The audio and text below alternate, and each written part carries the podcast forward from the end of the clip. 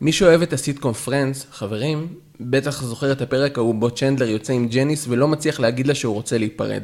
הוא מבין לחלוטין שהם לא מתאימים, אבל בגלל שהיא הייתה חברתו הראשונה, ובעיקר בגלל שלא נעים לו, הוא לא מצליח להגיד לה שזה נגמר.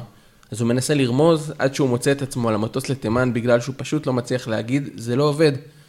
גם צ'נדלר יונייטד ניסתה במשך חודשים ארוכים לרמוז לג'ניס סולשיאר שזה פשוט לא עובד, שאולי יבין את הרמז וילך מעצמו, ויונייטד תוכל להציל משהו מהעונה בה אחד הכוכבים ההיסטוריים של הכדורגל העולמי חזר אליה. אבל היה קשה לה לעשות את המהלך האחרון, הרי זה ההוא שהביא לה את אחד מרגעי האושר הכי מזוקקים שלה. אז היא חיכתה, ועכשיו יונייטד מצאה את עצמה במקבילת הכדורגל לטיסה ברגע האחרון לתימן. כל המאמנים שהיו פנויים כבר דפוסים, והיא תצטרך להתפשר שוב, בדיוק כמו שעשתה כשמינתה את סולישר, בדיוק כמו שצ'נדלר עשה כשחזר לצאת עם ג'ניס. פתיח, והתחלנו.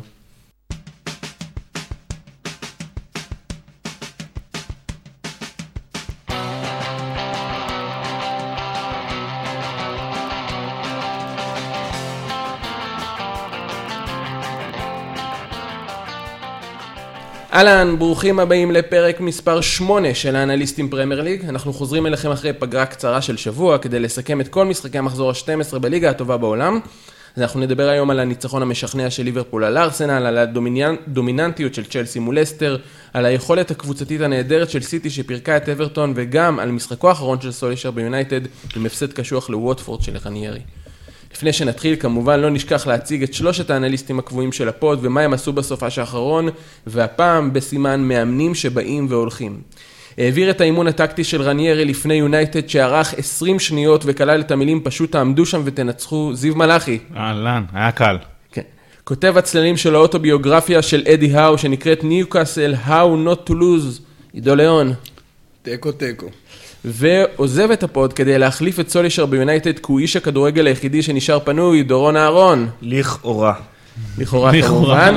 אז לפני, לפני הוא אף פעם לא מודה בהאשמות שמיוחסות לו. כן, כן, אנחנו נתגעגע לזה בהחלט. כל הסיפור הזה, לא, אבל ראוי להתעכב על זה, דורון באמת... כן, כן, אז זהו, אז לפני שממש נתחיל, נגיד שלצערנו אכן דורון יעזוב אותנו בסיום הפרק הזה. אה, לקראת סוף הפרק גם נשאיר את המיקרופון לדורון עצמו לדברי סיכום. אני רק אגיד לפני שנתחיל, שעל הפודקאסט הזה שאתם שומעים עכשיו, התחלנו לעבוד בסוף אוגוסט, למרות הזמן הקצר שדורון היה איתנו, זאת הייתה חוויה אדירה לשמוע אותו, להתווכח איתו, פשוט לדבר על כדורגל ועל כל דבר אחר בשלושת החודשים האחרונים, אז תודה. תודה לכם. אה, אז יאללה, בוא נתחיל. אה, ליברפול... אני, כן, שומר, אני שומר, לא, אני שומר את הפרידה שלי אחרי הדברים של דורון, אז אוקיי. אנחנו נלך משם. ליברפול ארסנל, משחק, ליברפול מנצח מנצחת 4-0 באנפילד, משחק שלפי התוצאה הוא חד צדדי, אבל כשנכנסים בעצם למשחק עצמו, אה, היה אה, תחושה שזה לא, לא הפערי רמות האלה. כלומר, היה, היה תחושה שארסנל הגיע עם תוכנית משחק מסוימת שעבדה בחלקים מסוימים, אה, ואיכשהו משהו קרה פה.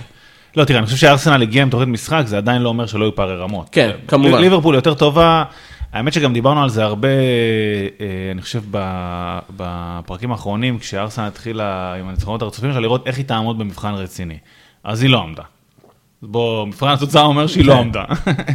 אה, זאת אומרת, זה, זה טוב ויפה לנצח את כל מי שניצחה לפני, אבל היה ברור אה, שבמבחנים הרציניים שלה, באופן עקרוני, היא כשלה. זה צ'לסי, סיטי, אה, וליברפול. כן, זה ברור שזה גם קבוצה לא ב-level הזה עדיין. כן, כן, ברור. צריכה שלוש חלונות לפחות כדי... כן, אתה צודק וזה ברור, פשוט כאילו היה נראה שהיא נכנסת עכשיו לאיזשהו מומנט של ניצחונות, ודיברנו על זה גם פה, כאילו לראות איך היא תתמודד עם מבחן רציני. נכון. אז כמו שאמרתי, היא לא התמודדה. גם ליברפול בא אחרי הפסדים, גם חשוב לציין, אז זה עוד יותר הוסיף לסקרנות הזו. כן, נכון, אתה צודק, אה, גם נראה לי תיקו והפסד. תיקו והפסד. כן, כן, כאילו אם מוצאים את ליגת האלופות, אם מוצאים את ליגת האלופות, אז כן, תיקו והפסד. אז אני חושב שתוכנית המשחק של ארסנל הייתה בגדול די פשוטה ודי מה שאמור לעשות מול ליברפול, מה שאמורים לעשות מול ליברפול. חיכתה מאחורה, אה, שיחקה יחסית מאוד נסוג, אה, שמרה על הקווים ההגנתיים שלה מאחורה, וניסתה להפתיע עם כדורים ארוכים. או כדורים אה, חצי ארוכים לדעתי, היה, היה, היה או כדורים ארוכים ישירים, או כדורים ארוכים דרך שחקן אה, אמצע, לקזט, הם אגב עושים את זה הרבה בלי קשר לליברפול. דיברנו על זה אה, לפני כמה פרקים באמת, על כן, הכדורים הרבה שגם רמסדל מחלק לקזט, ובאופן כללי שמחלקים לקזט אה, שעם הגב כן, מחלק אגב. זה, זה, זה כאילו די איזשהו תבנית התקפה סטנדרט יחסית, שיש מה שנקרא link player, כאילו שחקן שעושה לך את הלינק, כאילו לשחקן הבא בתור. והם גם, ניסו לעשות את זה בצורה שונה, זאת אומרת היה ברור שיש תוכנית משחק צורה שונה בשמאל ובימין לדעתי. בשמאל זה היה ברור שהכדור ארוך הולך לאובמיאנג, ישירות, הרבה פעמים אפילו לא דרך לקזט, ובצד ימין, ו, ובצד ימין, אה, לדעתי זה עבד דרך סאקה וטומיאסו, שהם ניסו לבודד את אה, אה, סאקה וטומיאסו שמה. אה, אה, זה גם מאוד מאוד עושה שכל, כי צד שמאל של ארסנל, דיברנו כדורים ארוכים לאובמיאנג, וזה די ברור למה רק הוא, כי על הצד הזה יש את צד ימין של ליברפול, אה, טרנט וסאלח, והמגן נשאר, הוא לא, נכון. הוא לא, הוא לא, הוא לא הולך לעזור לאובמיאנג. הכדור הולך לשם, אובמיאנג יסתדר, יסתדר, לא יסתדר, אנחנו לא לוקחים את הסיכון של סאלח וטרנט, ובמקרה הזה את צ'מברלין. צ'מברלין. אה, די אה, יעשו מה שהם אה, רוצים כן, לעשות. זה היה מאוד בולט באמת שטומי יאסו עולה הרבה יותר בקו ימין, ונונו טווארס טיפה נשאר מאחור. נראה לי לא מפתיע, כאילו גם, גם במיוחד לאור העובדה ש, שבקו שמאל עמד צימקס ולא רוברטסון, אז זה כאילו די מתבקש שזה מה שיקרה. זה לא, אגב, לא מוריד מההכנה של ארסנל, שהם עשו את מה שמתבקש לעשות, זה לא... אותי זה קצת אכזב. כן? ברמה האישית. אוקיי, אז אחרי שאמרתי שזה לא מוריד, זה זה בוא נשמע למה זה כן מוריד. אותי זה קצת אוקיי. אכזב, כי אני חושב שהיכולות ההתקפיות של אה, נונו טווארז אה, הן אה, מאוד מאוד משמעו- משמעותיות בבילדאפ של ארסנל. אנחנו ראינו את זה גם במשחק נגד לסטר, בעיקר במעברים, אבל גם במשחק מסודר הוא מצוין, וגם ראיתם, הוא בישל גול. לא, אבל זה לא היה ברצינות- במשחק מסודר כן. כל כך, זה- זה- אבל אה, ברצינות... די- אה, כן. התקפת מעבר, אני חושב. כן, אבל ברצינות הוא הרגיש לי מאוד מאוד לא מעורב בבילדאפ. אה, במכוון, כמו שאתה אמרת, ארטטה באמת רצה את הכדורים הארוכים האלה לו במיאנג. הוא רצה את הקו הגנה שלו כמה שיותר מסודר על, ה... על השחקנים של ליברפול, כדי אה, להיות מוכנים אה, למעברים, וגם תמיד, תמיד שיהיה שחקן על השחקן הטוב בליגה האנגלית כרגע, ואולי בעולם. אה, אתה יודע מה? בא לי רגע לפתוח את זה. אוקיי. בסדר? אם אתה מאמן, מה אתה עושה? אתה כאילו משתמש במשפט הקלישאתי הנדוש, ההגנה הכי טובה זה התקפה, זאת אומרת, אתה תוקף את הקו הזה של ליברפול, או שאתה... כי, כי זה כאילו לגמרי הדיון שקרה פה בין ארטטה לבין עצמו, או לעוזרים שלו, לא יודע כאילו עם מי, עם מי הוא ניהל את הדיון הזה. לגמרי. בטוח זה קרה. ההתקפה, ההגנה הכי טובה זה התקפה, אתה תוקף את הקו הזה, שיש לך שם מגן שיודע לתקוף וטו במיאנג, ואתה יכול להעביר את לקזט וסמית רו על הקו הזה, אתה יכול ליצור עומס על הקו הזה ולתקוף, או שאתה אומר, תשמע, אחי, אני, יש את סאלח, טרנט, אה, אה, צ'מברלין במקרה הזה, שוב, אני אעשה את העבודה שלי מהצד השני. זה כאילו, ממש מעניין אותי, כי זה דילמה, אני חושב שאגב, רוב המאמנים שיש להם כלים, כן, לא, לא סתם לקחת איזו קבוצה שאין לה כלים, מתמודדים איתה, וזה מאוד מעניין אותי, כאילו, מה אתה עושה במצב הזה? אני, אם אני הייתי ארטטה, אני הייתי מכין את הקבוצה שלי בצורה כזו שהיינו נורא נורא נורא קטלניים במעברים, והשחקנים הכי טובים כרגע שיש לארסנל במעברים זה סמית'רו, אה, לאו דווקא ביציאה שלו, אלא ב- במס... גם בכדרור, כן, גם כן, בכדרור. גם, גם ב- בהובלת כדור ותקיפת קו הגנה ולמצוא את השחקן הפנוי. הצטרפות מקו שני להרחבה, הוא עושה מדהים. לאחרונה, וכל נכון, השערים גם שלו. אחד דרך האמצע, כאילו, ה- הרבה פעמים. ה- אחד הדברים הכי חשובים שהוא עושה במעברים זה הפס הראשון. הפס נכון. שמשחרר מהלחץ. ונגד לסטר ראינו אותו עושה את זה לנונו טווארז באחד המצבים שהוא פשוט נתן כדור אה, מצוין לנונו. והוא אחרי זה, במהלך אחרי זה גם אה, נתן כדור אדיר לרחבה, אדיר, אני לא, אה, זה היה ממש מעבר מצוין שאני אני לא אשכח. אה, אז אה, אתה רואה שלארסנל כן יש את הכלים האלה לשחק במעבר, השאלה איך הם עושים את זה. אז אני חושב שפה צריך לנצל את השחקנים שלך במקסימום, כאילו איפה שהם טובים, דווקא נגד קבוצה כזאת אה, כמו ליברפול, שהיא תוקפת עם המון, שחקנים, ובעיקר דרך האגפים, ומן הסתם האגפים זה גם האזור הפגיע, כי הם תוקפים עם המגינים, והמגינים עולים, אז דווקא שמה. אה, זה נכון, אבל לא התייחסת לנקודה אחת. אני מסכים איתך גם שנונו טווארץ באמת אה, יכול לתרום המון לבילדאפ. לא, וגם סמיטרו, אני מסכים שהקו הזה כולו הוא לא, קו לא, טוב. לגמרי, לגמרי. אה, השאלה המתבקשת היא האם טרנט יכול לתמוך יותר התקפית מנונו טווארז מבחינת איכות, והאם סאלח גם מאוד מסוכן. לא, הש- השאלה שאני כשאתה חושב שואל... כן. על זה ככה, אם אתה מעלה את נונו טווארז, הטיפה חופש יותר שאתה תיתן לטרנד וסאלח לתקוף מהקו הזה, הם כל כך משמעותיים, לא, השאלה אם אתה תיתן להם חופש. נכון, לא- לא, זה- השאלה לא, אם הם לא ירדו, לא, אם אם הם לא ירדו אחורה. הם ירדו אחורה, ברור שהם יעזרו, אבל זה שנונו טווארז לא עלה המון, כמו טומיאסו נגיד, שעלה יותר מקו ימין ויותר תמך לסאקה, את... אה, עזר לסאקה שם בקו מבחינה התקפית, וראינו זה יותר מגיע לאזור דגל הקרן בצד ימין, הרבה יותר מאשר נונו טווארז. נונו טווארז שנשאר יותר מאחורה, זה שהוא היה שם ממוקם כל הזמן ומוכן, גם כשארסנל תוקפת, למהירות שבה ליברפול וסאלח בעיקר, עם הכדורים של טרנט יתקפו אותו מצד ימין, בסוף עזרה לו להגן, ובמחצית הראשונה זה גם היה בולט, הוא היה במשחק טוב הגנה. האמת כן. אני מבין מה בגדול- אתה- בגדול הגנתית זה עבד, אגב. כן, אני מבין מה אתם אומרים, אבל אני חושב שדווקא האסימטרית הזאת פגעה בארסנל. אין ספק, אין ספק שהיא פגעה, אבל השאלה לא, אם על היא זה לא אנחנו הרוויחה. מסכימים איתך, אגב. גם השאלה אם היא לא הגנתית, הרוויחה. אגב, גם הגנתית, זה שנונו טווארז אה, אה, לא עלה, אבל צד ימין היה מאוד מאוד חשוף. וגם צד ימין התקפית, הוא צד גם ימין לא של היה- ארסנל, רגע, בוא כן, נעשה צד ימין- סדר, כאילו. צד ימין של ארסנל היה מאוד חשוף, הוא גם היה לא טוב התקפית, אז פה כאילו אתה מפסיד כאילו משני הצדדים. אין ספק, אבל שאלה אם אתה אומר צד ימין היה חשוף, אתה באמת רוצה גם לתת לצד שמאל להיות חשוף? זו שאלה. לא, הוא אומר שזה- הפוך, לא, הוא אומר לך הפוך. דווקא ימין תהיה יותר רגוע, אם, אם אני מבין את דורון, נכון. ושמאל, כאילו, מה זה יותר רגוע? סאקה נכון, יעלה, אין ברור שהוא ספק, יעלה. אבל לא, כן, לא, זו לא. שאלה גדולה, כי, כי בסוף אתה רואה קבוצות כרגע, אם ראית את ברייטון לדוגמה, שכל פעם שליברפול מקבלת כדור, יש הרי שחקן שהתפקיד שלו היה לחסום מסירה לסאלח. לא, אבל רגע. זאת אומרת, קבוצות מאוד מאוד מתכוננות לסאלח. אני מבין שאתה אומר אולי היה הפוך, אבל בסוף יש צד אחד מאוד ברור בליברפול, שהוא כנראה התקפית הצד הטוב בליגה, וזה צד ימין של ליברפול, אין כמעט אף קבוצה שיכולה להתקרב מהרמה הזאת, אולי צ'לסי. לא, אבל רגע. אני, אני, אני שנייה רוצה לטעון בשם דורון, כי אני רואה שהוא כבר תכף אה, בפנים, אבל באופן עקרוני, הרבה פעמים כשאתה מסדר את ההגנה, יש אה, מאמנים אוהבים לעשות אה, מה שנקרא שלוש ואחד. זאת אומרת, השלושה שחקנים שנשארים מאחורה, בלי קשר לשלושה בלמים, כן? כאילו, מדברים איתך על שני בלמים ומגן, כמו- ומגן אחד שעולה כאילו קיצונית. הרבה פעמים יש את הקו הזה של שלוש אחד. גם אגב בהגנה, תמיד לפעמים משאירים קו של שלושה, ואחד שיוצא לתקוף את ה... את ה גם כשאתה בהגנה, לתקוף את, ה, את הסיטואציה.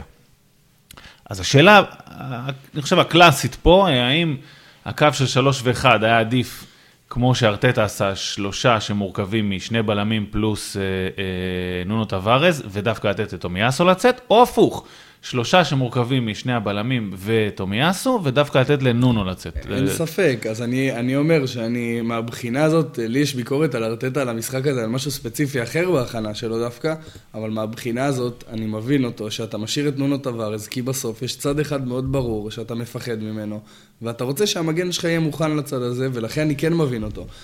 תראה, דורון התאכזב, בכל... אה, דורון התאכזב, כן, אני יודע. אני, כן, אני לפני התאכזבתי כי, לא. שוב, כי זה מגן שהיכולות המאוד מאוד בולטות שלו, זה דווקא יכולות התקפיות. לא, גם כל הקו, אני מסכים איתך, גם רוס, אה, גם סמית סמית רו, רו, גם גם- אובמיאנג שהרבה מגיע לשם. אני מסכים איתך נכון. שכל הקו, זה לא רק נונו טווארז. אז. אה, שוב, מן הסתם, אני מסכים עם- עידו, הקו ימין של ליברפול זה כנראה כרגע הקו הכי טוב בליגה, בטוח. כנראה, אם לא כן. באירופה. כן, אם לא באירופה, שהם לגמרי. כולם בכושר שיא. בדיוק, לגמרי. אז uh, השאלה אם, uh, אם אנחנו מעלים שחקן שאנחנו יודעים שהוא מגן uh, uh, ונותנים לו את החופש ההתקפי, איזה שחקן הגנתי, אולי קשר, אני דוחף לשם. דוחף, כאילו, בדיוק, מכניס. אוקיי, זה כבר שאלה אחרת, איך אתה אז זהו. אז השאלה אם אנחנו עושים פעולה התקפית, זה... אנחנו, שוב, בכל פעולה שנעשה בכדורגל יש סיכון. אין, אין ספק שב... כאילו, יש שיטה שהיא לא פגיעה. אין לא, דבר כזה. לא, אין שיטה, אבל אני, אני אגיד לך מה. כי גם חשבתי את זה תוך כדי, אוקיי, אז אני זה ואני מנסה לדחוף לשם קשר, בסדר? אבל גם האמצע של ליברפול הוא, הוא, הוא די טוב. נכון, ככה אומרים, לא רגע, שנייה. ואז אתה אומר, הרבה פעמים אני מחפה על ה... גם, נגיד, נגיד סתם לצורך העניין, הייתי שם את אה, פרטי ודוחף אותו קצת שמאלה, למרות שלדעתי יותר מתאים לא קונגה, אבל לא משנה. לקונגה, כן. נכון, נגיד, אוקיי, לא קונגה, אתה דוחף אותו קצת שמאלה. ואז אתה צריך מישהו שישלים לך רגע בקישור. מי זה יהיה? לקזט, נכון? כי הוא כאילו מאחורי החלוץ לשחק, ואז הוא צריך לרדת. הבעיה של לקזט לא נייד, והוא לא יעשה את זה. ואז אתה בברוך. נכון. זה הבעיה שלי. השאלה אם לא היה כאילו, שווה להכניס את אותו זה. הבעיה שלי, כאילו, עם הסיטואציה הזאת. אני כאילו מסכים איתך בעיקרון, אבל כשאני מסתכל רגע עכשיו על כל החתיכות של הפאזל, לקזט לא יעשה לי את ההשלמה הזאת. נכון. ואז אני בברוך. אבל שאלה, כשאני מסתכל על בקרת נזקים של פעולות הגנה, אני שואל את עצמי גם, מי אני מעדיף מהקבוצה היריבה שיקבל את הכדור? אז אני, אני כאילו מעדיף שתיאגו וצ'מברליין יקבלו את הכדור מאשר סאלח ו- וטרנט אלכסנדר ארנולד. כן. אתה מבין מה אני אומר? אוקיי, אז כאילו נכון שתיאגו יש לו מסירות אומן, וצ'מברליין גם אה, היה טוב, אבל אה, אני עדיין מעדיף להתמודד נגדם, מאשר לא, נגד. אה, סאלח ו- וטרנט אלכסנדר ארנולד.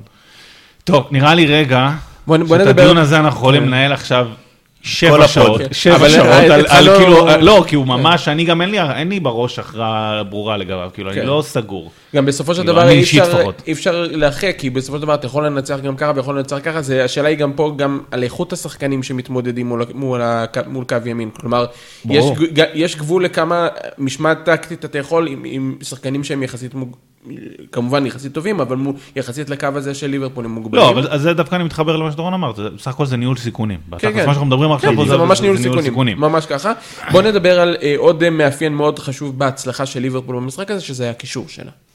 כן, אז אה, כן, אז ליברפול פתחה עם קישור של פביניו, תיאגו ואנדרסון נח, במקומו שיחק אלכס אוקסלד צ'מברלן, אה, שעליו אה, אני וזיו, אני לא בטוח אם אנחנו חלוקים או לא, אבל יש לנו דעה משונה. אני חושב שיש לנו. דעה מגוונת עליו במשחק הזה. אה, ממי אתה רוצה להתחיל? תבחר אחד מהשלישים. אני מתחיל עם תיאגו. כן, אתה יודע מה, אני מתחיל עם תיאגו. כאילו, לדעתי הבולט במחצית הראשונה במחצית בוודאות. הראשונה, הוא גם אה, הכי מעניין אה, מבחינת השינוי אה, של כן. איך קרה. אז אה, באמת אה, היה מאוד מאוד בולט שכל כדור של ליברפול משחקת עובר דרך תיאגו בקישור. זה- הוא מכתיב את הקצב, הוא מחליט לאן הכדור הולך, הוא מחליט לאן השחקנים רצים, זה היה מאוד מאוד בולט שליברפול זזה לפי איפה שתיאגו מחליט אה, להזיז את הכדור. אבל בקיצוניות. במחצית הראשונה אנחנו אם אתה זוכר, כרגע. אגב, אה, דיברנו על זה בפרק הקודם, ואני אמרתי שזה כאילו כבר נראה כאילו יש תלות בו. זה משהו כאילו כמו, כן. אה, אני לא אגיד איזה קביים, אבל כאילו משהו שכמעט הקבוצה לא... כשהוא על המגרש, נכון, הקבוצה ליברפול כמעט לא יכולה מאוד לזוז מאוד בלעדיו. שונה ברגע שתיאגו משחק. זה אה, ממש, הוא משתלט, לטובה, כן, הוא הוא משחק טוב, אני לא אומר את זה לרעה, אבל זה ממש משתלט על הקבוצה. כן, ליברפול, אם אה, זוכרים את השלישייה הקבועה שפעם הייתה, של אנדרסון, מילנר, אה, ג'יני, מתישהו פביניו נכנס, פביניו נכנס וזה הפך לאנדרסון, פביניו וג'יני, ג'יני ויינלדום אני מדבר. שלושתם מין לא קשרי תיאגו, זה לא קשרים של אה, משחק מסירות מתוחכם וכל הזמן לנהל דרך המסירות, זה היה קשרים שתמיד קראו להם... מאוד דינמיים. תמיד קראו להם עוד הקשרים האפורים, שעובדים קשה ומחפים וזה, ופתאום ברגע שאתה מכניס תיאגו, זה כבר לא קשר שאתה פשוט תגיד לו, טוב, תעבוד קשה, תחפה לי במקומות שצריך וזה. הוא גם יעשה את אגב, זה. הוא עובד, בדיוק. לא, לא. כאילו- אתה כאילו יוצר פה איזשהו מצג שהוא לא עובד, הוא עובד לא, לא, קשה לא. גם הגנתית, אני אין חייב פה אמירה. שהוא לא עושה את זה. פשוט ברגע שיש לך את תיאגו, אתה לא יכול להתעלם מהדבר שתיאגו, השם השני שלו, שזה היכולות המסירה שלו. לא בהכרח התקפיות. כן, יכ- אה, ניהול אה, משחק. אני, כשאני. דיברתי על זה, אני אמרתי שזה קצת הזכיר לי, אמרתי את זה לזיו, שקצת הזכיר לי את אה, סקולס של פעם כזה, שכאילו הכל ביונייט, הוא היה מכתיב את הקצב, הוא היה מחליט מה הקצב של המשחק, כמה אתה מוסר ואיך. אז אה, תיאגו באמת אה, פשוט הכל עבר דרכו והוא ממש ניהל את המשחק במחצית הראשונה. מספר אנחנו- 2, אגב, מבחינת מסירות, כמות מסירות בקבוצה, הראשון הוא ונדייק, אגב. ונדייק אבל תמיד ראשון, כי תמיד זה ליברפול הבלמים, מניע כן. מאוד כדור נכון, מאחורה. נכון, אבל הוא, הוא לא אבל, זה כאילו מאוד מתחבר למה שאתה אומר, 96 אחוזי הצלחה ב- במסירות, זה כאילו כמעט אין לו מסירות שהוא טועה בהן והוא לוקח מלא מסירות. ו- וזה לא רק שהוא לוקח מלא מסירות, גם הוא תיאגו מוסר גם. לא, לא מוסר מסירות אני אה, רציתי, כן. בנאליות הוא של לא מוסר מטר לרוחב, זה. כן. הוא גם מוסר את זה, אבל לצורך לא, העניין, הוא גם מוסר אגב- לרוחב, הוא גם זה, אבל הוא גם מחפש לך את המסירת עומק, והוא יחפש להכניס כדור ארוך, והוא יחפש, יש לו גיוון גדול במסירות של קשרים כמעט ולא מגיעים ל-96% ככה. אז האמת שזה בדיוק מה שרציתי לדבר עליו. כי מעבר לעובדה שהוא מניע את הכדור, וזה מאוד ברור, ימינה, שמאלה, קצר, ארוך, אה, בנגיעה, לא בנגיעה, כאילו, באמת, זה כאילו כל כך מגוון, ההנעת כדור שלו שהיא מדהימה, שהוא גם, יש לו בלנס מושלם בין אה, להניע את הכדור, הנעת כדור ברצלונאית כזאת, שכאילו להזיז את המשחק, לבין מתי, בשנייה שיש איזה אופנינג ומישהו פתוח בין הקווים ומישהו זה, הוא בום, שולח את הולך על הכדור לעומק. המסירה הזאת. הוא הולך על... הוא לא, א', הוא לא מפחד לעשות את המסירה הזאתי, וב', אה, אגב, הוא גם מצליח, אז אין לו מה לפחד כנראה, הוא, טוב, הוא די טוב בזה. אה, אבל זה לא שהוא סתם מניע את הכדור, יש, יש הרבה קשרים, שאתה יודע, הם מתקתקים את המשחק, הרבה פעמים כאילו נהוג להגיד, מתקתקים את המשחק, וימינה, שמאלה, ימינה, שמאלה, ברגע שיש איזו פתיחה שם, או אה, צ'יימברלין, או סאלח, או מאנה, או ז'וטה, כאילו, קדימה, בום, הכדור יעוף אליהם, והוא יהיה מדויק והוא יהיה טוב. כאילו. אגב, בשנה שעברה, בביירן, הוא שיחק כאילו קצת יותר אחורי, הוא שיחק כאילו ליד, אה, ליד גורצקה. אה, והמסירות שלו, כאילו, התפקיד שלו היה באמת להעביר את הכדור קדימה לשליש האחרון כמה שיותר מהר. והעונה בליברפול הוא קצת יותר, אה, קצת יותר קדמי בעמדה שלו. וכשהוא מקבל את הכדור כבר בשליש האחרון, אז כאילו כל מסירה קדימה זה כבר כאילו, זה כבר כמעט מצב. זה, זה מסירה לפני מצב, או זה, זה כבר המסירה של המצב. אז כאילו, בכל מקום על המגרש, אני מרגיש שהשחקן הזה יכול לתת כדור לגול. זה ההרגשה שלי. ממש, ממש. ממש. אז אני רוצה להגיד עוד, עוד שני דברים. אז מה שאמרתי לגבי הסיפור הזה של לעומק, אני כן רוצה לתת דגש, כי יש הרבה פעמים בשנים האחרונות אה, איזשהו קטע שהוא אמנם פרמייר ליג, אבל שנייה רגע על ברצלונה, שמדברים על זה שהנעת כדור היא סתמית וסתמית וסתמית. אני חושב שתיאגו, הוא גדל יותר, ברצלונה הישנה טיפה יותר, שיש הנעת כדור, אבל יש לה גם תכלית. נכון. זאת אומרת, יש כדורי עומק. שנים האחרונות זה נאבד קצת בברצלונה, ברצלונה כולה אבודה באיזשהו מעמקי, אה, מעמקי יונייטד כזה, עדיין כאילו היו משהו... משלמים לליברפול על קוטיניו. מעמקי יונייטד כזה. אבל כאילו לא זה כל פוד אחר. כן, אבל זה- זה פוד אחר. אני רק אומר שהנעת הכדור, הנקודה שרציתי להגיד, שלו, היא איכותית, שוב, גם לעומק, ו- והיא מאוד מאוד טובה בזה. ועוד משהו שאני רוצה אה, לתת דגש, כי אמרנו, אה, עוד פעם, הוא עובד מאוד ו- ונורא חשוב לשים את הדגש על ההנעת כדור שלו, אבל סתם, נתונים הגנתיים שלו, אה, חילוצי כדור, מספר 2 בקבוצה, אה, אה, שמונה, שמונה חילוצי כדור, זה כאילו אה, רק מהטיפ מעליו, וונדייק אפילו מתחתיו, לצורך העניין. זה דרך אגב, הרבה פעמים, כי ליברפול משחקת שמטיפ הוא הבלם שיוצא ראשון וונדייק הוא זה נכון. שנשאר לחפות אחרון. הנתונים של ונדייק לרוב, ונדייק הוא לא שחקן שמגיע נכון, להרבה נכון. תיקולים וזה, נכון. אבל הכל באחוז גבוה בטירוף. נכון, אבל עדיין, הוא שני כן, כן, בקבוצה, כן, לא, הוא שני סתם, בקבוצה, אה, אחד מתחת לא, למטיפ, לא, כאילו. לא, בלי קשר לתיאגו. הייתי צריך לזרוק את זה. אה, מאבקים הגנתיים, אה, תשע, תשעה תשעה עשרה מאבקים, שזה מקום שלישי בקבוצה, אחרי פביניו וצימקס, אבל 100% הצלחה. נכנס לתשעה מאבקים הגנתיים, את, אה, את כולם הוא לקח. כן. כולם הוא לקח. זה, זה משמעותי. אה, אני, אני רשמתי לי, התחלנו את, הנקודה הזאת בקישור של, אה, של ליברפול כולו, אז הקישור כולו, 50% מסך המאבקים ההגנתיים של הקבוצה, כנ"ל גם בחילוצי כדור, השלישייה הזאת, כאילו פביניו, תיאגו ונו, צ'מברלין, עשו עבודה הגנתית ממש טובה, היו מאוד דינמיים. נכון. אז, אז אני אומר שמעבר ל... וכאן אני חוזר, סוגר את הסוגריים שלי, מעבר להנעת כדור שלו, הוא גם מאוד חזק, דומיננטי ודינמי במרכז המגרש. נכון, אז חשוב לומר על תיאגו, אה, כשהוא הגיע לליברפול ראו גם שבהתחלה הוא שנייה צריך להתרגל לקצב של הליגה, וגם ראו ב... זה היה נורא נורא בולט, הוא היה נכנס לתיקולים באופן אגרסיבי ולא הגיוני וממש מוזר, משהו ש... אני זוכר ממש את אוהדי ליברפול ממש מתפלאים על זה. כאילו הוא היה מקבל המון כרטיסים צהובים על תיקולים חזקים וזה, ומאוד מאוד בולט, ודיברנו על זה גם כמה בליברפול חשובה השיטה, הוא באמת היה צריך להגיע למצב שבו זה לא רק שהוא נותן את המסירות וזה, אלא הוא כן חייב לתת את המשחק לחץ כמו שליברפול עושה, ואת התיקולים, ולהשתתף במשחק ההגנה, ואין סיכוי שיהיה לך בליברפול איזה קשר שהוא באמת איזה מניע כדור מטורף, אבל כאילו לא, לא עובד מהבחינה הזאת. אז זה שינוי שתיאגו מאוד מאוד השתפר בו, ומאוד התאים, וזה גם מעביר אותי אולי קצת לאלכס בוא- בוא אוקסל נתקדם צ'מברלין להם, על זהו. פביניו.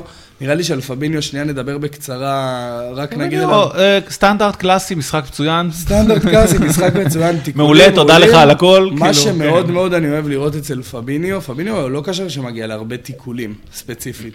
הוא ממוקם מאוד מאוד נכון תמיד. זה מה שהוא באמת עושה בצורה טובה, הוא יודע להעביר את הכדור הלאה, הוא יודע להשתחרר מלחץ, הוא יודע לעצור את ההתקפות לא בהכרח דרך תיקול, אלא דרך לעמוד במקום הנכון ולגרום לשחקן שם לא להיות יכול לקבל את המסירה, אה, אה, לסגור נתיבים, הוא עושה את זה בצורה מעולה. פביניו, אני חושב שנכנסתי לפני, אני חושב שאתמול בדקתי את זה, אני לא בטוח, אבל לדעתי יש לו תשעה תיקולים מוצלחים העונה. שזה הזוי, כאילו, לפביניו שהוא קשר... תיקולים, אגב, לא מאבקים, זה חשוב תיקולים, להגיד את זה, אמרתי. כאילו. אני ממש מדבר בטוח. רק על תיקולים ספציפית. הוא יותר מתמחה בלהגיע עם המיקום הנכון שלו, הוא גם מתקל מעולה, הוא פשוט לא נכנס לכל כך הרבה תיקולים. אה, הוא יותר אה, דרך המיקום שלו, ורואים כמה זה מאוד מאוד עזר למשחק כן, אבל זה- לחץ של זה ליברפול. בדיוק קשר אחורי חכם. הוא כאילו, הוא מונע את התיקול לפני שזה קורה בכלל. נכון, כאילו, אגב, היה לו הוא מונע את הסיטואציה של להגיע... בדיוק. אני חושב שאם אתה לא. מגיע לזה בכלל. אם- אתה רוצה להדגים אה, מה... היה שם איזה מצב של נייח שארסנל יצא, נכון? לא, ליברפול הייתה בקרן, ארסנל רצתה לצאת נכון. למתפרצת, פביניו נשאר אחרון. דרך אגב, אני לא זה לא גם לא זוכר היה מי בתיקול, אמר את זה. לדעתי, זה היה ב... לא, זה כן דווקא היה תיקול, זה היה תיקול של ממש. אה, אבל כן, שם הוא בד- הצליח כאילו להגיע בשנייה האחרונה, והיה שם גם את אה, אובמיאנג ולדעתי לקזט איתו ולהציל אה, ממש טוב, נראה לי שאנחנו חייבים להתקדם, אז... כן, ובואו נעבור שנייה גם כמה מילים רק על אוקסלייד צ'מברלן מהר. אה, מה שאנחנו אמרנו, אני וזיו בעצם, אוקסלייד צ'מברלן היה במשחק מעולה מבחינת לחץ, מבחינת עבודת הגנה. בלי הכדור, תנועה, התנועה שלו, בדיוק. הוא עשה המון המון דברים טובים. עם הכדור, בסך הכל הוא היה טוב, הפעולות שלו היו טובות, הוא איים קצת, הוא מסר מסירות. הבעיה שלי ואותה בעיה של זיו, בוא נראה אם לא- דורון מסכים איתנו. ואני לא לוקח את זה ואומר שלאוקסלייד צ'מברלן לא היה משחק טוב, היה לו משחק מעולה, מהטובים שלו מאז שהוא הגיע לליברפול. הוא ממש היה חלק מכל הקבוצה והדרך שבה ליברפול עבדה במשחק. נכון. אבל הרגיש שכל פעם הוא לוקח את ההחלטה הלא נכונה עם הכדור. עכשיו, לא שהוא לי. עושה מהלך רע ומאבד כדור, אלא שתמיד אני מסתכל עליו ואני אומר, האמת שכאן היית יכול לעשות, הוא שחקן טיפה יותר פנוי. פה האמת הייתי לוקח את הבעיטה דווקא. כאילו כל פעם מרגיש שהוא לא מספיק אה, סגור ומדויק על מה הוא עושה עם הכדור. שהוא החמיץ וזה- בקצת, שכלומר, שכל פעם הוא הוא מוסר לשחקן כן. שדווקא אליו הוא לא היה צריך למסור הפעם, וכל פעם הוא לוקח את הבעיטה דווקא כשהוא לא צריך, והוא לא לוקח אותה כשהוא כן צריך. אני, אני מסכים במאה אחוז, אני חושב שקבלת ההחלטות שלו במשחק הזה לא הייתה טובה, אני פשוט כאילו חושב שאני רוצה רגע לרוץ קדימה טיפה, כי אנחנו זה, אני אבל מסכים איתך במאה אחוז. אני חושב שהוא, כל מה שאמרת, היה מאוד חלק מהקבוצה, היה מאוד חלק ממה שקרה שם, היה מאוד חלק ממה שעשה, אבל, אבל קבלת ההחלטות הייתה לא טובה, לדעתי, הרבה פעמים. בעט כשלא היה צריך לבעוט, מסר כשלא היה צריך למסור, וזה. בואו נדבר רגע על... אה, רגע, רק מילה אחרונה על צ'מברליין, תחליפו את המילה משחק בקריירה וקיבלתם את צ'מברליין. סבבה. האמת, קלאסי, קלאסי, נכון, מסכים איתך. אמ, אז ככה, לדעתי לקראת סוף המחצית השנייה, קרה משהו שהוא בגדול לא אנליטי יותר מדי, אבל ארטטה וקלופ, ארטטה שם. לדעתי הוא חשוב, כאילו ארטטה נכנס שם לאיזה... כן, אמרתי שנייה? כן, סליחה, כן. מחצית ראשונה. אה, נכנס שם לאיזה טירוף עם קלופ, בכנות אני לא יודע כל כך מי התחיל, מי היה לא. תיקול בעצם כאילו- של לא, אלטומיאסו, כן, כן, התיקול אני... אני יודע כי קראתי אחרי זה את הזה, לפי מה שהבנתי. אה, לא, אבל אתה קורא את לא, את הפידים של אוהדי ליברפול, לא, אז אתה לא, יודע, לא. נראה לי זה די צבוע. מה לא, לא, אתה- לא, שומע שם? דווקא הפוך, אני מדבר דווקא על הרעיון של אחרי המשחק, שקלופ התנצל בו. אה, היה תיקול על, אה, על מאנה, קלופ אמר שזה היה לא הגיוני, אה, ארטטה הגן עליו, ובעצם הריב קרה כי כל אחד הגן על השחקן שלו. כן, מה שאני אומר אבל, שלדעתי קרה פה קטע שהרבה פעמים יש נטייה לזלזל בו, ארטטה הדליק את כל הסיטואציה, הדליק את ליברפול, גדולה. הדליק את אנפילד, הדליק את קלופ, הדליק את השחקנים, הדליק את כולם, כאילו, פשוט כאילו הדליק. ואני חייב לומר את האמת, זה היה אה, מאוד מאוד אה, ברור, גם בתחילת המחצית השנייה. אז בואו רגע נעבור לזה, זה לשם. הרגע לדעתי. הכי רע במשחק של ארסנל, כי מאותו רגע, ליברפול, גם השחקנים, גם המאמן כן. וגם האוהדים, היו באינטנסיביות. ארסנל עד אז, אגב, קיבלה גול בנייח אחר כך, זה לא משהו דרמטי, אבל מה שארסנל שכחה, וזה בתחילת ה... אנחנו מדברים על כבר תחילת המחצית השנייה, שליברפול קצת, קצת קשה להניע כדור מולם. והפתיחה של המחצית השנייה, ליברפול הפעילה לחץ גבוה, כאילו אסטרונומי על הארסנל, וארסנל, אה, אני קצת מייחס את זה גם להידלקות הזאת של, אה, שארטטה שם את, אה, את אה, אה, אנפילד וליברפול, אבל אם, אם מנתחים את זה נטו מקצועית, עזוב עכשיו מה גרם לזה, ליברפול התחילה עם לחץ גבוה במחצית השנייה, פנומנלי, פנומנלי, כאילו, הוא פשוט הקריס את הנעת כדור של ארסנל, שגם דיברנו עליה בפרקים קודמים, שהיא לא כזאת מדהימה מאחורה. פעם אחרי פעם, הם עמדו שם כדורים בצורה ממש לא ממש הגיונית אה. לא הגיונית, כאילו ברבע שעה הראשונה הזאת, אגב, אני רשמתי לעצמי, אני חושב שזה, לליברפול היה 16 חילוצי כדור בחצי של היריבה, זה, בח, ב, ב, זה, זה הרבה מעל הממוצע העונתי שלה, וברבע שעה הספציפית הזאת, 16, מתוך 16 חילוצים, חמישה הובילו למצב, לבעיטה. לבעיטה אגב, לא רק למצב, כי אם סופרים מצבים זה יותר. זאת אומרת, חמש בעיטות לשער מתוך, ברבע, ברבע שעה הזאת, מתוך חילוצי כדור שממש, אה, ארסנל לא מסוגלת להניע כדור באמצע, לא מסוגלת, לא, היא פעם אחרי פעם לוקחים לה את ה... אני באמת חושב ש... אגב, זה גם מתקשר לי לסיפור עם טווארץ, שהעיבוד של טווארץ, שז'וטה חטף... הבישול גול שלו לפי דורון. הבישול גול, הוא היה ממש כמעט במרכז הרחבה. כלומר, הוא היה כאילו, מבחינת המיקום שלו, ראו שהוא מנסה להיות נמוך, מנסה להיצמד לבלמים, אבל בגלל הלחץ המאוד אינטנסיבי של אה, ליברפול, הוא קיבל... לא, לא הייתה לו ברירה, הוא ניסה לצאת בדריבל, כן, לא היה לו למי למסור. נכון, נכון. בגלל הלחץ של ליברפול, לא היה לו למי למסור, הוא ניסה לצאת בדריבל. עוד דבר שליברפול מחכה לו, ואז התנפלו עליו בשנייה, שהוא כאילו הכדור טיפה ברח לו מטר קדימה. מקודם דיברנו על ההכנה למשחק, וזה איפה שארסנל נפלה, וראינו את וסטאם וברנדפורד, והמון קבוצות שמשחקות נגד ליברפול לא, אה, לא עושות, לא מניעות כדור מאחורה. עכשיו, זה בסדר להניע כדור, אבל זה בדיוק השנייה שבה הבנתי שזה לא היה הכנה נכונה מהבחינה הזאת, שבה נונו טווארז לא פשוט העיף את הכדור, כי זה נכון מה שאתה אומר, לא היה לו למי למסור, אז אל תמסור. בטח לא נגד קבוצה כמו ליברפול, שעשתה, קלופ עשה קריירה על הלחץ אחרי איבוד כדור שלו. וארסנל, שניסתה להניע בכוח, זה גם מאוד מאוד מבליט כמה המשחק של שלישיית הקישור, שאוקסלייד צ'מברלן, תיאגו ופביניו, שהיה יותר מוכן לכדורים הארוכים, מבחינת לחץ עשו עבודה מדהימה.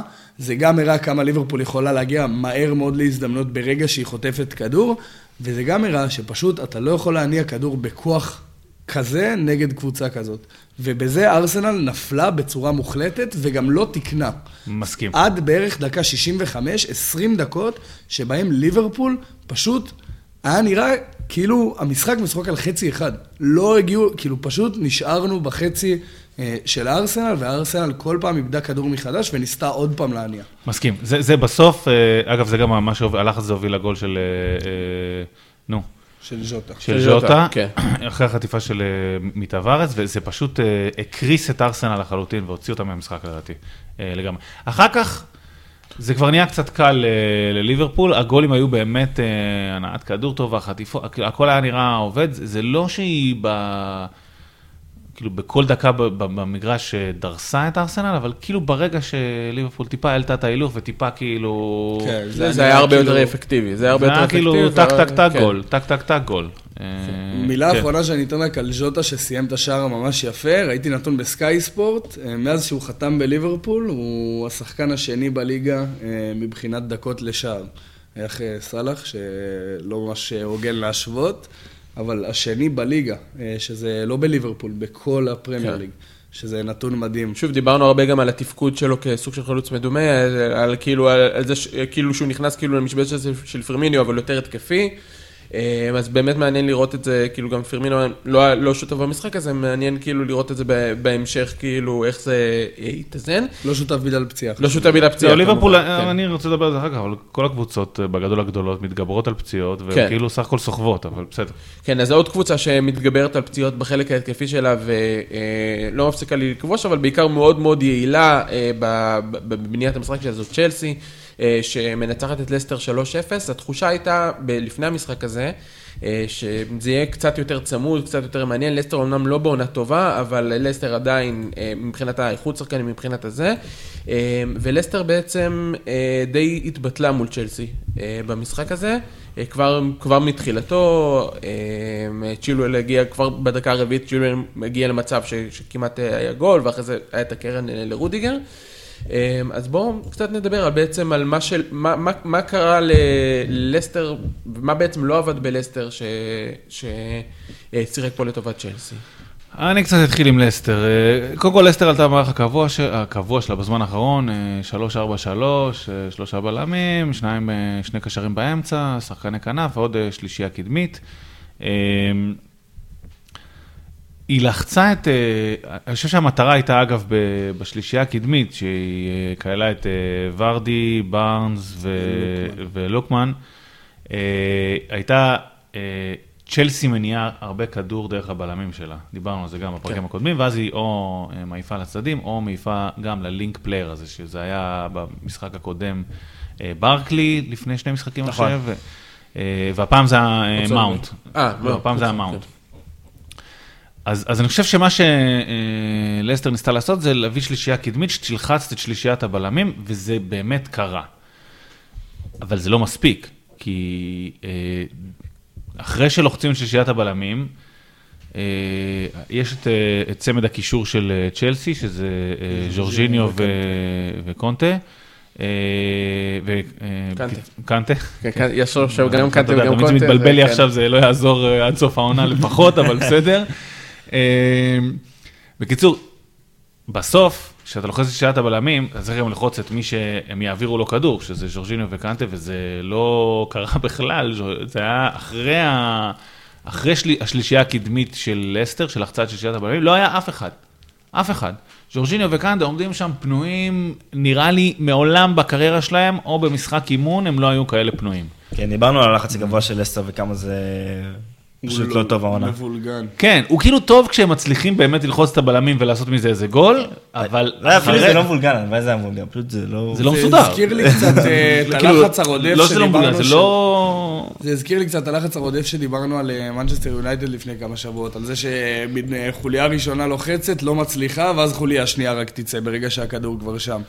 אה, זה היה מאוד בולט, וצ'לסי ניצלה את זה יפה, זאת אומרת, ברגע שז'ורג'יניו וקנטה קיבלו את הכדור ועם כל החופש שלהם, בסוף שחקני לסטר חייבים לצאת, הקשרים. בדיוק. והמרחבים שזה יצר בין הקישור לחוליית הבלמים היו ענקית, אז, ענקיים. אז, אז זה, זה בעצם מה שקרה, כאילו, כי, כי השלישייה האחורית של צ'לסי, הבלמים, אתה יודע, מתמסרים ביניהם טיפה, לוחץ, לוחץ אותם השלישייה הקדמית של אסטר, ואז הם מעבירים כדור לז'ורג'יניו וקנטה, כל אחד ב, פחות או יותר בשיטה שלו, ז'ור- קנטה, אה, אה, אה, קנטה לדעתי, דריב- יותר בדריבלים, וז'ורג'יניו טיפה יותר מתקתק את הכדור במסירות קדימה, הצידה וכל הדברים האלה, אבל אז אין לך ברירה, אלא שני הקשרים, אה, שני הקשרי האמצע של, של אה, לסטר חייבים לצאת אליהם, ואז הם יוצאים מאוחר מדי.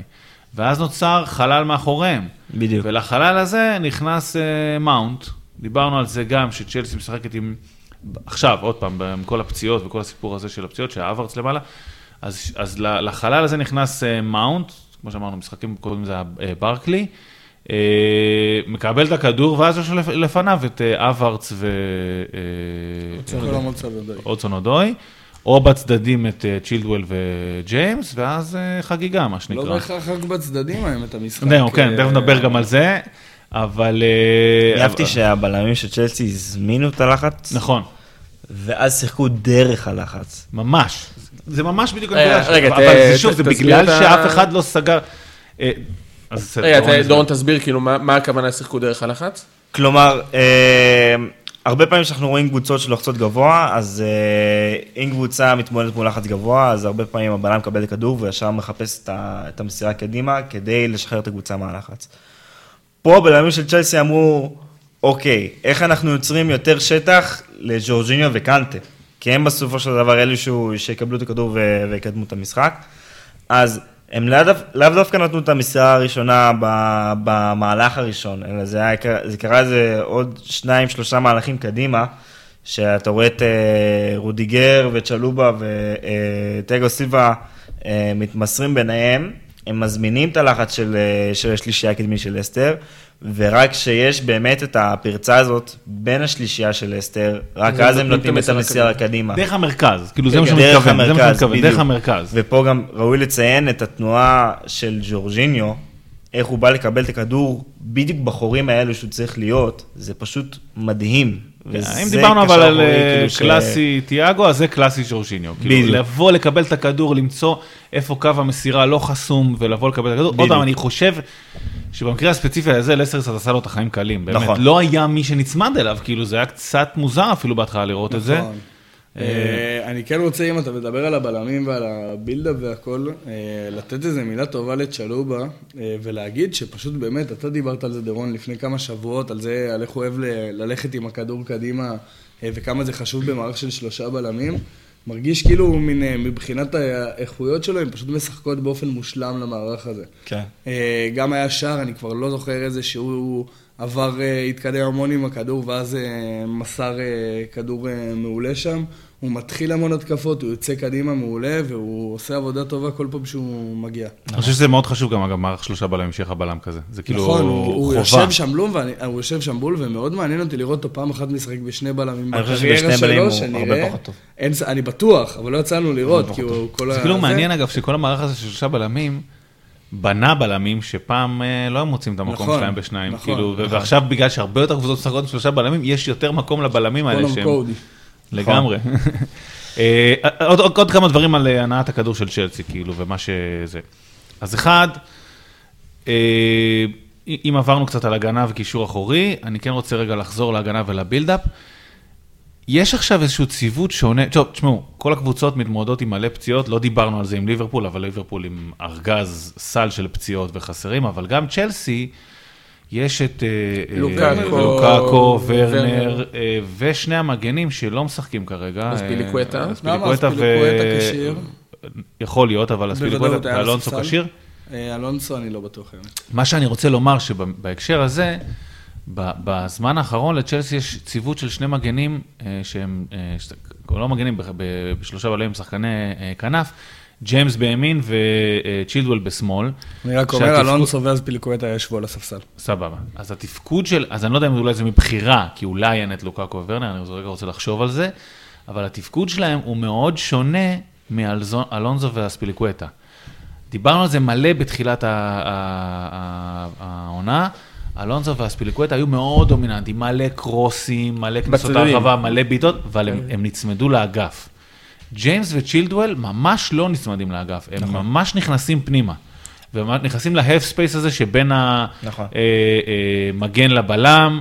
אה, שניהם, אגב, עושים תנועה מאוד דומה, משם הם בועטים. הם, צ'לסי עברה כמעט למשחק שהוא נטול קרוסים, אה, נטול כדורי רוחב לרחבה. אה, במשחק הזה, אה, שישה בלבד, שזה ממש נמוך לקבוצה בלבד, תוקפת ואני משער בכלל. שרובם יהיו במחצית השנייה לתוקפת שבה היה בכ- שינויים. נכון, רגע, אתה גם מדבר על זה, זה- זה, ממש מעט לקבוצה תוקפת בכלל, כמו צ'לסי, שהיא כאילו דומיננטית רוב המשחק, ובכלל לקבוצה שעובדת עם שלושה אה, בלמים, ובדרך כלל הכנפיים הן מאוד דומיננטיות. אה, והסתכלתי גם על הסטטיסטיקה, במשחקים האחרונים, עם ממש מעט קרוסים לרחבה, ממש. זה כאילו, הכניסה היא הרבה יותר דרך המרכז. אני. זוכר, בבקשה. השדר האנגלי אמר על זה, אני לא יודע אם אתם מכירים את ה-W ההתקפי וה-M ההתקפי, אני לא יודע אם שמעתם את זה, של אה, בעצם חמישה, שזה מזכיר את ה-W או M, תלוי איך זה נראה. נכון, נכון. אה, ואני כשדיברתי על זה עם זיו, אמרתי שהמשחק הזה גם בהנעת כדור זה היה מאוד בולט, רודיגר וצ'לובו מאוד אה, אה, ריווחו טיפה את ההנעת כדור, וז'ורג'יניו וקנטה באו לקבל, וריס ג'יימס וצ'ילוול היו ממוקמים ממש כווינגרים כבר בהנעת כדור, זאת אומרת הם לא היו באזור שם, זה דבר ראשון. דבר שני, הם עושים תנועה ממש של, אה, של שחקני כנף. זאת אומרת, הם לא מגנים שהולכים לך על הקו כאלה, הם ממש עושים לך מין סאלח ומאנה שהם חותכים לבפנים. שחקני כנף כאילו עם רגל הפוכה, שנכנסים כן, פנימה. ממש כאילו. רגל לא הפוכה. שחקני כנף שנצמדים כן, לקו. בדיוק. שחקני כנף, אני מדבר על הווינגרים הקלאסיים, האינברטד ווינגר היום, של עוד פעם סאלח ומאנה של ליברפול, מארז, כל השחקנים האלה שנכנסים סנצ'ו שנכנס לזה. פנימה, כאילו. סנצ'ו, המון המון שחקנים כאלה. זה גם יפה לראות, וגם אתה רואה שהשני שחקנים הכי מסוכנים בצ'לסי כבר כמה שבועות, הם מגיעים להכי הרבה... אני חושב שכל העונה אפילו. אה, נכון, ריס ג'יימס. אה, כש- לשניהם כשלוקאקו פשוט היה כשיר, אז הוא גם נכון, היה- זה נכון להגיד שהמגנים, לשניהם פשוט לקח קצת זמן להיכנס להרכב. כן, נכון. ודרך אגב, על מה שאתה אמרת, על זה שנהיה מקובע, אה, שנהיה מין מגנים קבועים, אני חושב שצ'ילואל היה איזה, לפני הפגרת נבחרות הקודמת, היה איזה שלב שזה היה מין די בולט כזה, שצ'ילואל עומד להיות המגן השמאלי כן, הקבוע. כי אלונסו התחיל טוב את העונה. אלונסו התחיל מעולה את העונה, זה כאילו לא כל כך היה של סיבה צ'לסי, שייצא. פתאום יצא, ואז צ'ילואל די השתלט. מבחינת ריס ג'יימס, אני מרגיש שהסיבה שעכשיו הוא משחק זה כי הוא אשרף חכימי, אה, מבחינת אה, אה, המשמעות שלו לקבוצה.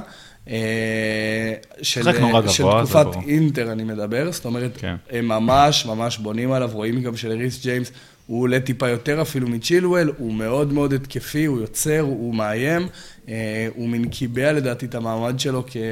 כהמגן הימני ההתקפי בדיבור שם עם אה, הקנסלואים והטרנט. אה, ו- ולדעתי הוא עושה שם אה, חיל אה, מטורף. שמע, צ'ילדואל עם הכי הרבה בעיטות ל- לבעיטות ל... צ'ילואל, המשחק ספציפית היה, הגיע להמון. גם המשקוף שלו, היה לו הרבה, הרבה הזדמנויות. הם שניהם אגב הם גם. הכי הרבה דריבלים אגב, ג'יימס וצ'ילדואל, שניהם עם הכי הרבה דריבלים. אגב, לגבי משחק האגפים, אה, ובכללי, לג- לגבי כל משחק של המגן כנף של, של צ'לסי, אני זוכר שאני ראיתי צ'לסי נגד אסטון וילה, והם שיחקו עם, אה, אם אני לא טוען, עם אה, ספיליקווטה ואלונסו באמת. וספיליקווטה ואלונסו כאילו לקחו את התפקיד של אוקיי, עכשיו אני מגן, עכשיו התפקיד שלי זה לרווח את המשחק ולעשות את העבודה של מגן בקו של חמש פרופר. ואסטון וילה באו מוכנים למשחק הזה ושיתקו אותם, ולצ'לסי מחצית ראשונה היה מאוד מאוד מאוד קשה אה, במשחק. במחצית השנייה טוחל עשה חילופים, ואז השתחרר. ופה, עם, אה, עם ג'יינס וצ'ילואל, זה, הם באמת מקבלים את החופש, כמו שאמרת, או לרווח את המשחק, או להיכנס אה, לאמצע, להשתמש בשטח שבתוך האמצע. מה שיכול להוביל לאיזה שהם אה, דילמות הגנתיות. אה, אה, כן, לגמרי. המגן, למי הוא הולך, הבלם, אם הוא יוצא או לא. יוצא לשטח הזה, זה- זה- זה מבלבל את ההגנה מאוד, אגב, ראוי. לגמרי מבלבל את ההגנה, הרוטציות האלה בין השחקני כנף, כאילו, בין השחקנים שבתוך השלישייה הקדמית של צ'לסי לבין המגן כנף, כל הרוטציות האלו, הן יכולות אה, אה, לשבור את היריב, ובכללי לשים שחקן בתוך השטחים המסוכנים, בתוך ה half space, חופשי לגמרי. האמת, אני שנייה רוצה לעצור על זה, כי אני זוכר שמניסיוני, אה, זה נקודה פשוט חשובה, מאמנים הרבה פעמים מאוד מתמקדים באיזה שחקן מקבל איזה שחקן, בהגנה, זאת אומרת שמאמנים עובדים עם הקבוצה על הגנה, אז איזה שחקן מקבל איזה שחקן, ואז באגף אתה אומר, אוקיי, השחקן אגף הולך עם זה, המגן יצא לזה, הבלם הולך עם זה, וכששחקנים עושים את התנועה הזאת, שדיברנו עליה, הכניסה לאמצע, אה, מהאגף, היא תמיד תמיד תבלבל את ההגנה. זאת אומרת, נכון. מי מקבל אותו? הבלם מקבל אותו, המגן צריך לה- להישאר איתו ולהמשיך, אבל אז הוא משאיר את האגף פנוי. זה תמיד דילמות ששחקנים מתמודדים עכשיו. ניתן לומר, אוקיי, שחקנים מקצוענים, צריכים לדעת מה לעשות, הכל, זה נכון, אבל בסוף מדברים על לנצל, לנצל מיסמץ' של אה, כמה שניות, אה, לנצל mismatch של כמה שניות בסופו של יום. נכון. אה, וזה, אה, בגלל זה רציתי להתעכב על זה, אתה, אתה צודק בנקודה הזאת. ואני רציתי להתעכב במחצית ראשונה על, אה, על אגף ימין של צ'לסי. מבחינתי מחצית ראשונה זה היה מאוד מאוד בולט, שרוב הפעולות של צ'לסי, ההתקפיות, הם אה, היו באגף ימין. כן. באזור של אה, קנטה ומאונט וג'יימס. אה, ועוד מישהו לדעתי, גם אברץ, נכון. סוחב הרבה ימינה. נכון. אה, ובכללי אגף שמאל זה היה כאילו קצת אה, פחות אה, מנוצל. אגב, שמאלם יותר, ניסו להיות יותר חדים, זאת אומרת, זה היה יותר לכיוון כדורים השער, ארוכים, כן. ראינו את כן, זה התנועה יותר של ישיר בדיוק, ואגף ימין, באמת שם עשו את כל הבילדאפים וכל ההתנהלות קרתה מאגף אז ימין. כשלסטר הייתה, כשכבר שברו את הלחץ הראשוני של לסטר, והגענו למשחק הזה, כש...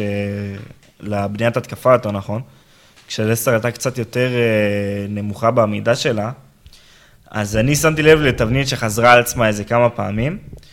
קודם כל, מאונט עושה תנועה לקו ברגע שהכדור באגף ימין, וזה גורם לבלם של לסטר ללכת איתו. אה, לאזור, ואם המגן כבר יוצא לג'יימס, כלומר, לסטר בחמישייה, המגן יוצא לג'יימס, ומאונט, הוא מתחיל בחור הזה בין הבלם כן. למגן, ואז הוא הולך לאגף, הוא מושך גם את הבלם איתו, וזה גם הסיבה שקנטה קיבל כל כך הרבה כדורים באמצע, חופשי, ממש ממש, חופשי. חופשי לגמרי, והיית יכול לראות את זה במיוחד בשער השני. מאונט הולך לאגף, ג'יימס משתחרר מלחץ, מסירה לאמצע, אף אחד לא יכול לתקוף את קנטה. אף אחד, כי... זה גם ניצול, אגב, מקסימלי של ה-3-4-3 של אסטר, כי בדיוק. יש שם שני, שני קשרים באמצע, יהיה להם מאוד קשה לכסות את האמצע. נכון. וקנטה מקבל את הכדור, ואף אחד לא יכול לתקוף אותו, כי סנצ'ו עכשיו, אה, הוא צריך ללכת לאזור שמאונט הולך אליו לאגף, ואז משלושה בלמים אתה הופך להיות נגד שתי בלמים. כי נשארו רק אה, שתי בלמים אה, להתמודד איתם, וקנטה בעצם השחקן השלישי, ואז הוא יוצר את היתרון הזה. כן, תראה. קנטה ניצל את זה בצורה מקסימלית, שהוא בדרך כן. כלל לא... זאת אומרת, לקנטה יש את הדריבלים האלה, כן? נכון, אני לא אגיד. שלא, אבל- אבל הסיומת הייתה כאילו... סיומת הייתה מפתיעה. מפתיעה. אה, אני זז קצת קדימה, בסדר? כי... בוא נדבר על המחצית השנייה. זהו, המחצית השנייה, כי אז אני חושב ש... לפני המחצית השנייה, רק על הבילדאפ פליי של אה, מבחינת השלישייה הקדמית, איך שדיברת עליהם. חשוב לציין את קאי האברץ, נכון. שעושה דברים מאוד מאוד יפים. מבחינת, אה, דיברנו הרבה על הכניסה גם של המגנים וגם של הדסון אודוי ומאונט וההצטרפות שלהם. האברץ משחק ממש כחלוץ אה, עם הגב קלאסי כזה. ממש. שומר על הכדור עם הגב, מחלק את מחלק הכדורים. לצדדים, כן. משחק כסוג של איזה פיבוט, אפשר לקרוא כן, לזה. הוא נותן משחק קיר מדהים לדעתי, כי הוא גם, כן. לא רק שהוא, אה, אגב, דיברת על הימינה, הוא מושך הרבה ימינה, הוא מקבל מלא פעמים את הכדור, סתם לעומת נגיד אה, סיטי לוקאקו, אברץ העונה מקבל בממוצע 26 מסירות במשחק, לוקאקו בין 8 ל-10. זאת אומרת, הוא מקבל את הכדור הרבה יותר, וגם, גם הרבה יותר דינמי. בדיוק, הרבה יותר דינמי, וגם בשנייה שהוא מקבל, אני מחזק את מה שאתה אומר, הוא נותן את המשחק קיר הזה, שהוא כאילו משחרר לשחקן או קרוב אליו עושה איזה דאבל מהיר, או שהוא כאילו פותח לאחד האגפים. הוא, הוא סך הכל עושה עבודה שהיא קצת, לדעתי, היא, היא קצת דומה וקצת שונה למה שהוא עשה אה, בגרמניה, היא, אבל היא מאוד מסתדרת, אני חושב, עם מה שטוחל רוצה. וחשוב לציין על המשחק גב שלו, כמה זה שונה מלוקקו, כי לוקקו הוא רוצה לסחוב את הבלם על הגב, כן. הוא רוצה את המאבק הזה. אברץ רוצה למשוך את הבלם מחוץ לעמדה ולתת לשחקן אחר. והטיימינג שבה הוא, הוא רוצה לקבל את הכדור, פה זה, המש... אה, זה בא לידי ביטוי, כי ברגע שהוא מתחיל את הריצה, והוא מגיב יותר מהר מהבלם, זה נותן לו את ה-2-3 מטר האלו חופשיים, ואז הוא בכלל לא נכנס למאבק, הוא פשוט מוריד נכון. את הכדור, ואז הבלם יוצא מעמדה, ואז הוא עושה תנועה לשטח הזה. אוקיי, אז אני אתקדם למחצית השנייה. אה, רוג'רס הגיב לסיפור הזה, כאילו כל החלל הזה באמצע, הגיב יפה. אה, לא היה גלוי רק לנו, גם רוג'ר שם לב. בלי להקשיב לפוד הוא עשה את זה. אה, הוא מכניס את מדיסון. הוא הוא עובר ל-5-3-2. הוא לא מכניס רק את מרי. גם את ינאצ'ו, כן. וינאצ'ו. הוא עובר ל... אה, הסיבה שהכניס את ינאצ'ו, כי הוא רוצה לעבור לשני חלוצים, ורדי וינאצ'ו, ואני חושב עוד פעם, זה, זה בעצם הסייד אפקט, ומה שהוא רצה לעשות זה לעבוד את האמצע. הוא עבר לשלישייה באמצע, במקום שני קשרים באמצע, הוא... סליחה? הכניס גם את מדיסון לאמצע, וגם שיחקו, ב- אמנם זה אה, אה, 5-3-2. אבל קישור של כלל- שתיים ואחד. בדיוק, שבדרך כלל השלושה יותר פרוסים בקו אחד, אבל הם שיחקו בקישור של 2 ו-1. זאת אומרת, סמורה ו-NDD ומדיסון בדיוק, מאחורה, ו-NDD, אה, סליחה, ומדיסון מקדימה, בדיוק כדי לסגור את החלל הזה שדיברנו שז'ורג'יניו וקאנט אה, כל הזמן אה, מצאו שם, והאמת זה עבד, אני חייב להגיד את האמת. פתאום היה להם הרבה יותר קשה לצ'לסי להניע כדור, אה, וכל ה- המשיכה הזאת של הבלמים של צ'לסי וניסיון לשחק דרך האמצע, תמיד היה מישהו אה, מוצמד ל- לז'ורג'יניו או לקאנטה, אה, לפעמים אפילו שניים, לפעמים תשגרו את שניהם, אה, ופתאום זה נהיה הרבה יותר קשה לצ'לסי להניע את הכדור. חשוב לציין, צ'לסי עדיין הייתה טובה, וזה לא כן, שזה כן. איזה לסטר זה, אבל כן, לגמרי, זה מאוד עזר, זה גם עזר מבחינת זה שהיה שחקן שיכול להוביל את הכדור אה, עם דריבל קצת, נכון. שיודע לחלק את המסירות, נתן לאנדדי וסמורה יותר אה, חופש גם אם צריך אה, לתת את העזרה הזאת שדיברנו עליה שם גם. בקווים, נכון, ל- נכון. למגנים שמצטרפים, אה, וגם... זה, ה- זה, זה העביר את לסטר לדעתי יותר ממוד רספונסיבי מגיב למוד טיפה טיפה יותר יוזם, כי יותר לחצה, יותר לחצה, יותר מנסה להגיע להזדמנויות. מדיסון מנסה להכניס את הכדורים. זה גם עזר להם. במתפרצות, כי מדיסון יכול לשלוח פתאום את הכדור הזה יכול קדימה. לשלוח את נכון. הכדור, הוא יכול להניע אותו אם צריך, הוא יכול להאט שנייה את הקצב, הוא הרבה יותר יכול טוב. עם הכדור ונותן נכון. אה, משהו מאוד שונה, ראינו אותו המון אה, מנסה להגיע לאזורי ה-half spaces האלה בצד ימין ולהכניס את הכדורים לרחבה. לסטר הגיע לכמה הזדמנויות טובות ככה, ורדי בעיקר. אוקיי, אה, ואז זה. לדעתי אה, טוחל מגיב, ועושה אה, בדיוק הפוך. כן, אה, בדיוק הפוך- ופולישיץ'. בדיוק הפוך, כאילו מה שאמרנו שהוא משחק יותר מרכז, הוא מכניס את... אה, אה, אה, נו, את. הוורץ ופולסיץ'.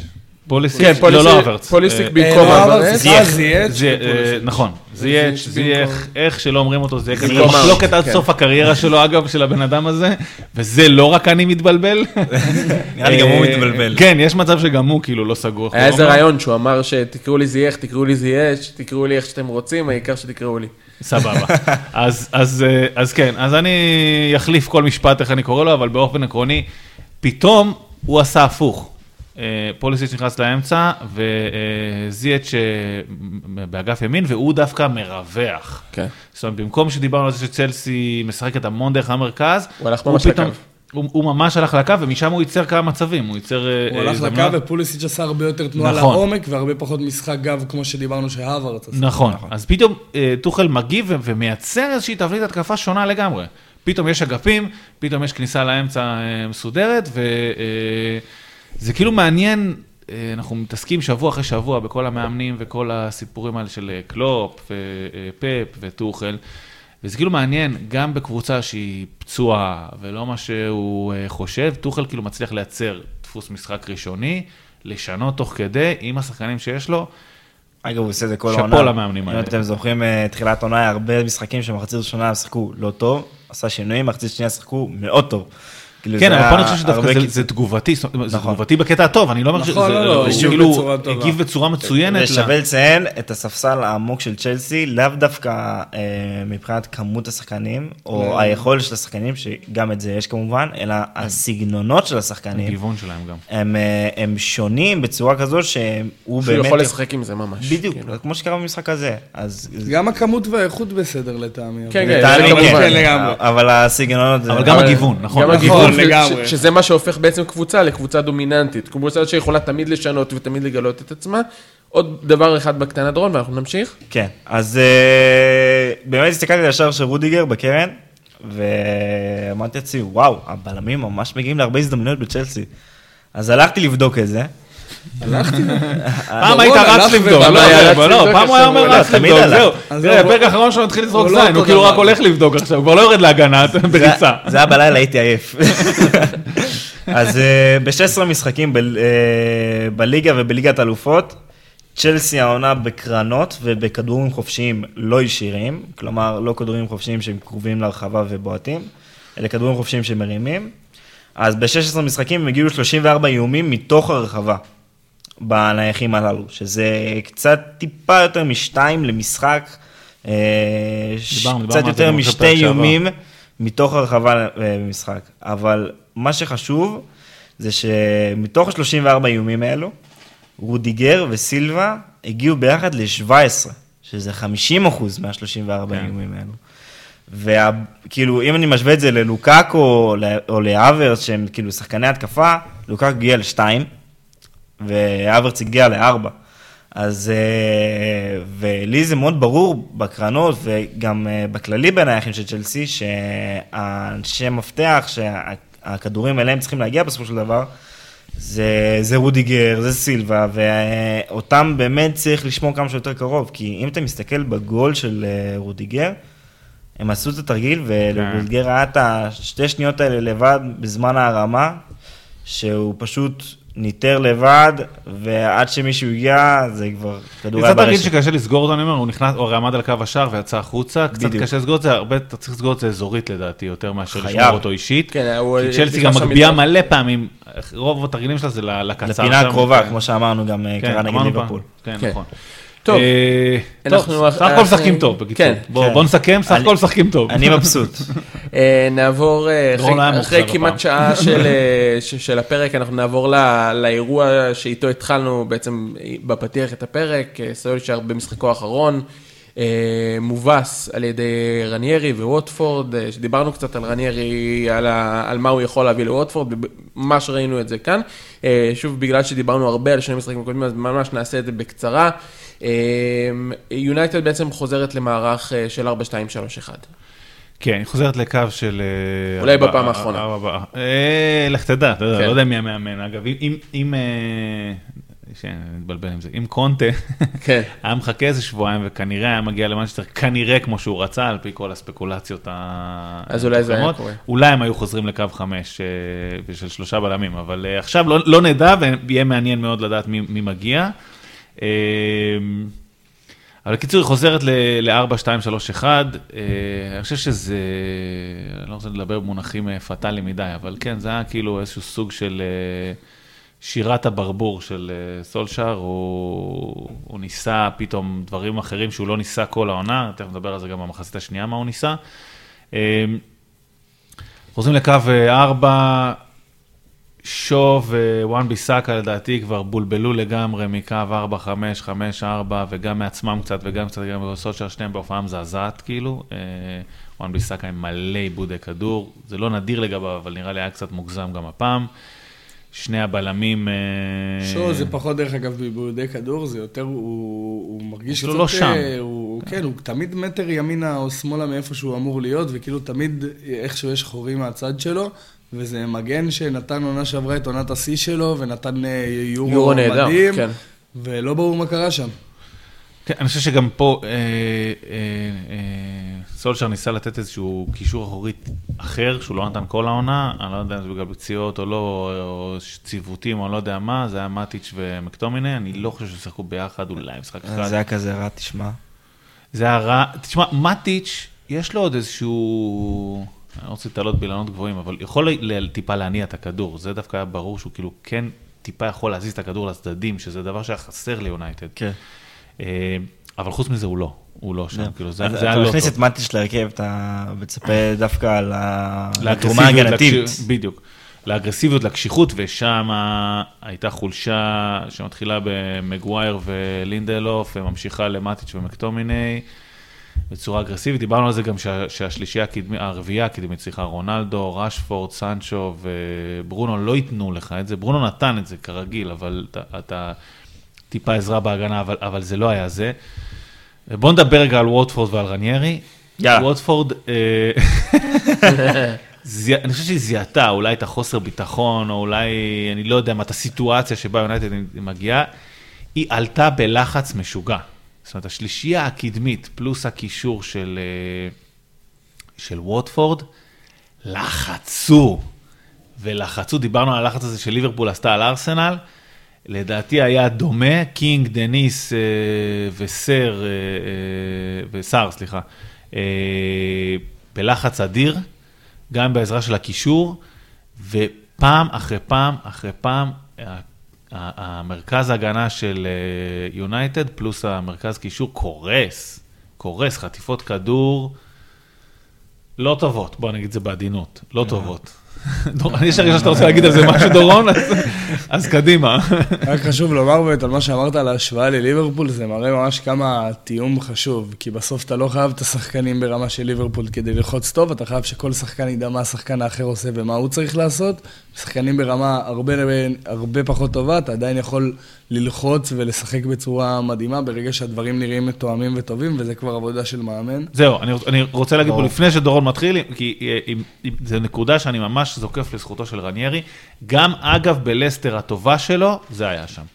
היה שם גם שחקנים, כאילו זה קצת אה, מנטרל את הדיון לגבי שחקנים טובים או לא טובים, כי היה שם גם שחקנים טובים, היה שם נגיד את אה, קנטה, אז כאילו, היה לו גם את הכלים, אבל כן, זה גם היה פה, קנטה לפני שהוא היה קנטה, ומאחז לפני שהוא כנראה היה לפני שאנחנו ידענו שהוא קנטה, הוא כן, ידע שהוא נכון. קנטה. אבל הוא עדיין לא היה... נכון, נכון. בשיאו. אבל, אבל אני אומר כאילו, זה, זה, זה של רניירי, אני נותן את זה לרניירי, אני, מסכים עם עידו. לגמרי. קח את זה מפה. אני, לדעתי, סולשר פשוט פוטר כי הוא לא מקשיב לפוד. חד משמעית. חד משמעית, זה אין ספק בכלל. אני אמיתי, אני לא חושב שאני יכול... אני עכשיו אשתמש- אני עכשיו- אני מצטער, יש גבול למה אנחנו... אנחנו אחלה פוד והכל, אבל יש יש גבול. אני אשתמש בביטוי של דורון, לכאורה. אז אה, פשפשתי בארכיונים. לא הלכת ובדקת. לא, לא הלכתי, מתחיל- לא, אה, אף פעם הוא מתחיל לזרוק זין. באמת. לא, לא. גם היום כל הארכיונים הם אונליין, אז אפשר כאילו להיכנס. כן, זה כבר לא במחשב, אני לא. צריך ללכת לאף מקום. אה, פשפשתי בארכיונים, וראיתי את השער הראשון של ווטפורד, ואמרתי, כאילו, זה קלאסי רניירי, זה כאילו להעמיס את הכדור בצד אחד, להעביר אותו מהר לצד שני, ואז להכניס אותו לרחבה. ואני מביא ציטוט שלי עצמי שאני אמרתי. דורון אהרון אורגינל. כן. אורגינל, אוריג'ינל. מקורי. אז אני מתחיל. אהב מאוד לשחק 4-4, 1-1 בלסטר, וביסס את המשחק שלו על עמידה נמוכה ויציאה למעברים דרך האגפים, ובעיקר כדורים ארוכים לעבר ורדי. עד פה בסדר. אני ממשיך. במשחק המסודר ביסס את המשחק שלו לאגפים, כלומר שתי מגינים שיורדים ועולים באופן תמידי, קשר אחד הורס משחק, וקשר אחר שתפקידו זה להעביר את הכדור לאגף השני. וזה בדיוק מה שקרה בשער הראשון. צירופי מסירות בצד אחד, מסירה לצד השני, משם הרמה של uh, קיקו פמינה uh, לתוך הרחבה, נכון. ואז אה, קינג מסיים כמובן. כן, דני מגיע לדניס ול... הגיע לדניס ואז אה, קינג מסיים. אגב, אה, פמניה משחק מצוין, וקינג משחק מצוין, ודניס משחק וואו. כולם, כן, נכון. אה, אז רגע, מה אתה בעצם אומר, שרניירי הוא טוב בזכות עצמו, או רק בגלל שהוא מקשיב לפוד? גם וגם. כאילו, אתה מבין, זה כאילו קצת אה, אני לא אגיד לך ברור, מה, כי הוא כאילו גם היה ככה לפני, בדיוק. וגם כי הוא שמע אותך. אז, אה, אמרנו באמת אה, לפני איזה כמה פרקים, לפני שהוא שיחק נגד ליברפול בווטפורד, שהוא היה משחק 4-4-1-1, ופה הוא משחק 4-1-4-1. נכון. אז, והוא לחץ גבוה גם. פחות ראינו אותו עושה את זה בלסטר, היה יותר עמידה נמוכה ויציאה למעברים מהירים מאוד וכדורים נכון. ארוכים. אה, נכון. אז פה אפשר לראות באמת את הסגנון של המאמן, ואיך הוא מתאים את זה לסגל השחקנים הקיים.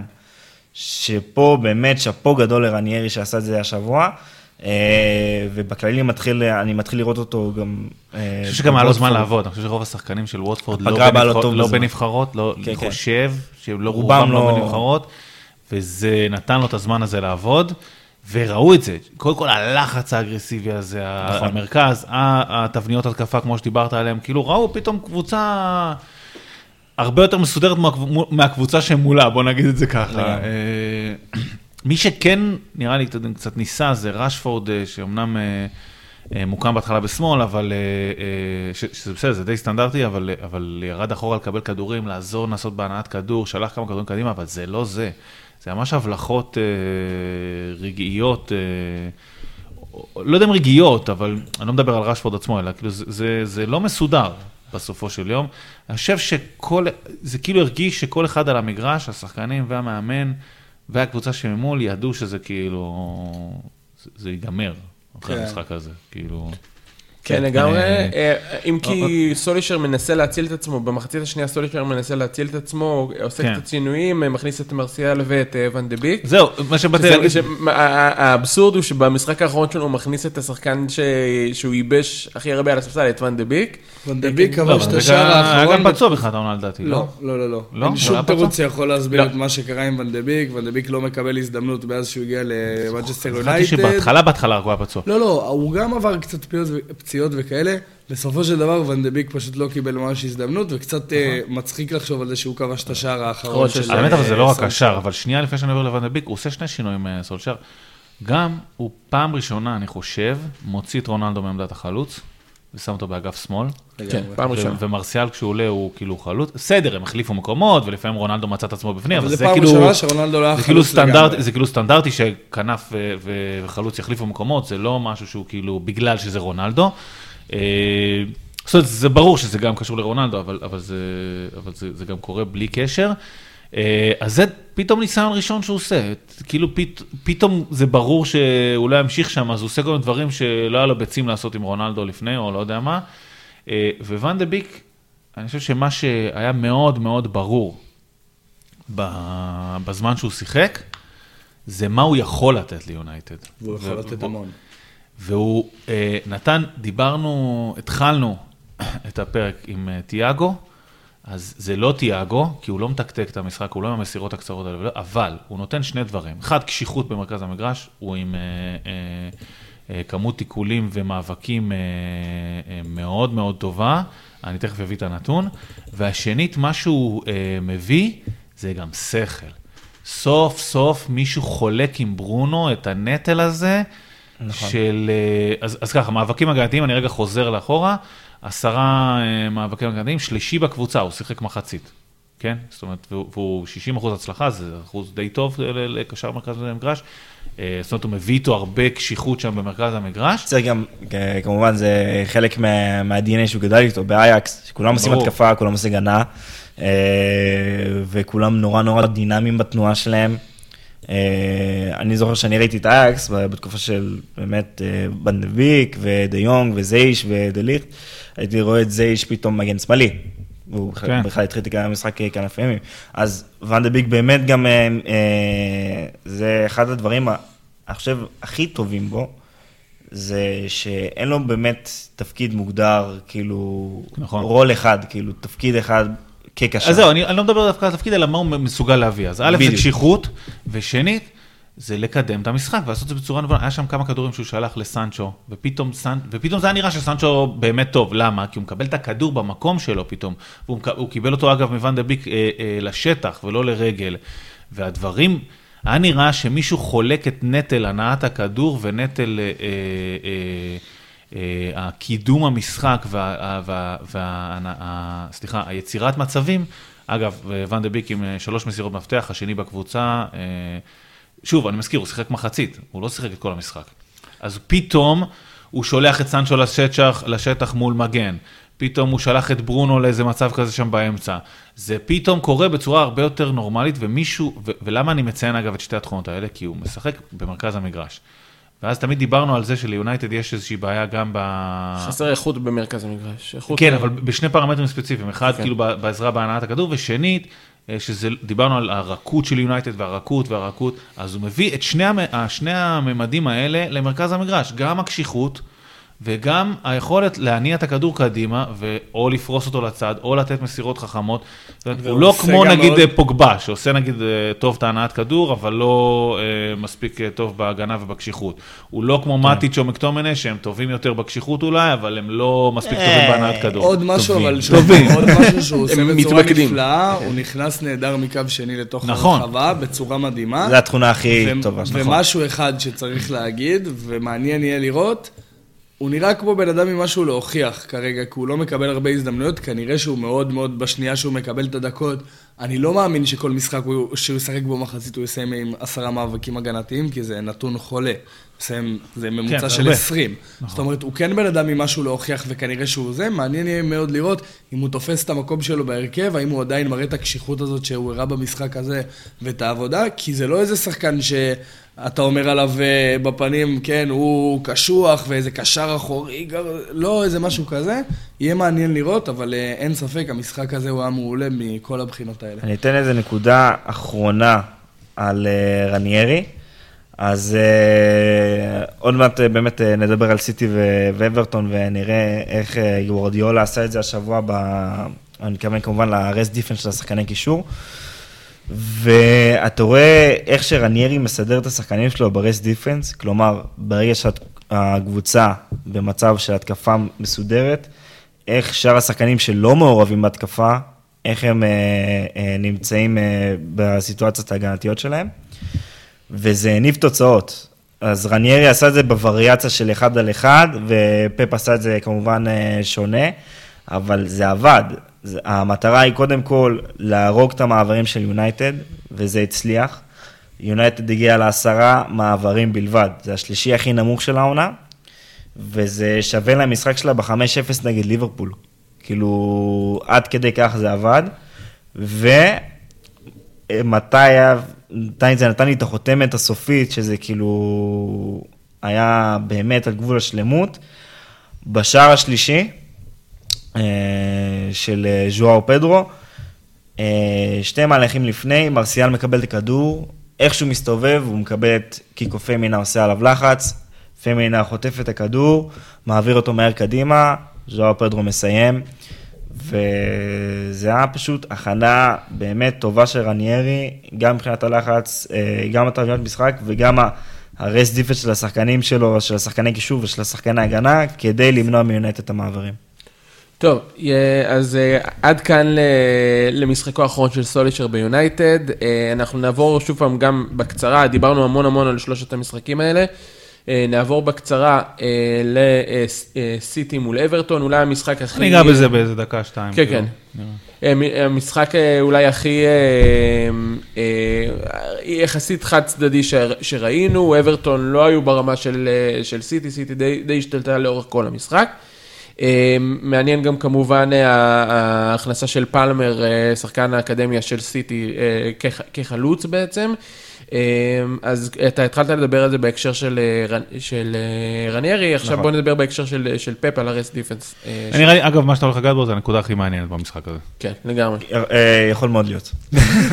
יאללה, דורון, תן לנו את נקודת הסיום שלך. אז בשתי השערים הראשונים של סיטי, היה אפשר לראות את המיקום של השחקנים, וזה בא לידי ביטוי, אה, קודם כל בשער של סטרלינג, אה, במסירה של קאנסלו, אז בסוגריים אני אומר, וואו, איזה מסירה, אבל אה, כשאני ממשיך את הנקודה שלי, אני אומר, אה, איזה יופי השחקנים שעשיתי מסודרים, כדי אה, לענות לכדור השני ברס דיפנס. והם היו מסודרים בצורה כזו של שתי בלמים, שלושה שחקנים מלפני השתי בלמים, כלומר, שתי קווי הגנה בזמן ההתקפה של סיטי, כדי למנוע את המעברים, וכמובן נשארה לך חמישייה של שחקנים שתוקפים את אה, אברטון בהתקפה המסודרת.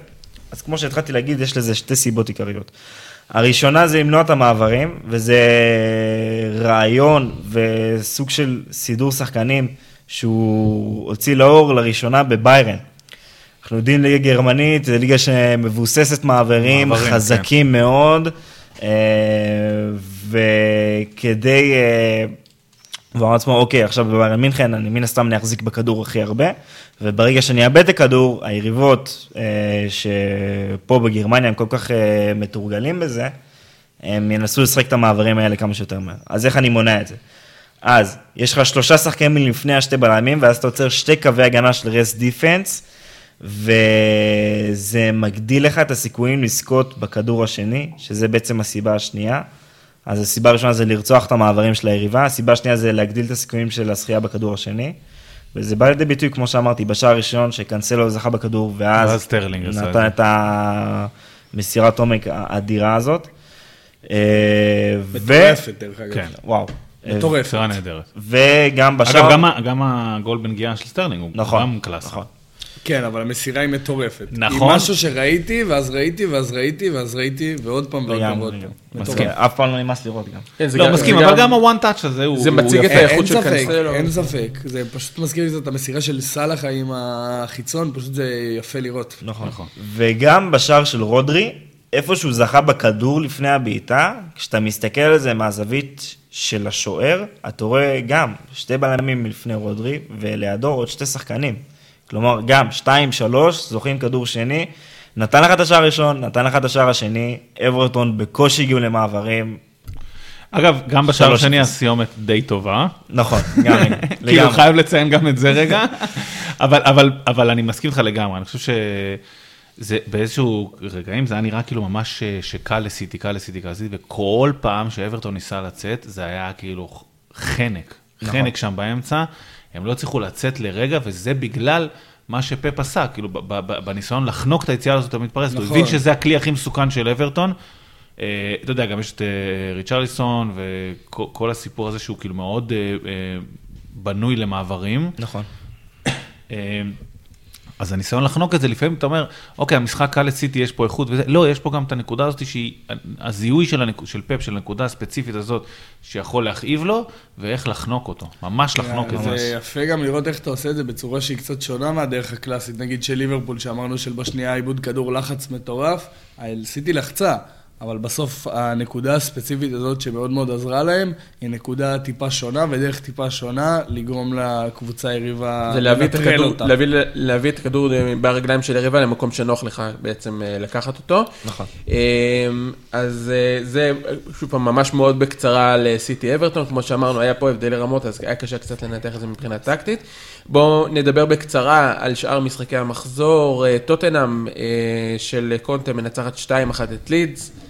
אה, הופכת בעצם את התוצאה במחצית השנייה, אה, אה, וולפס מנצחת 1-0 את וסטהאם.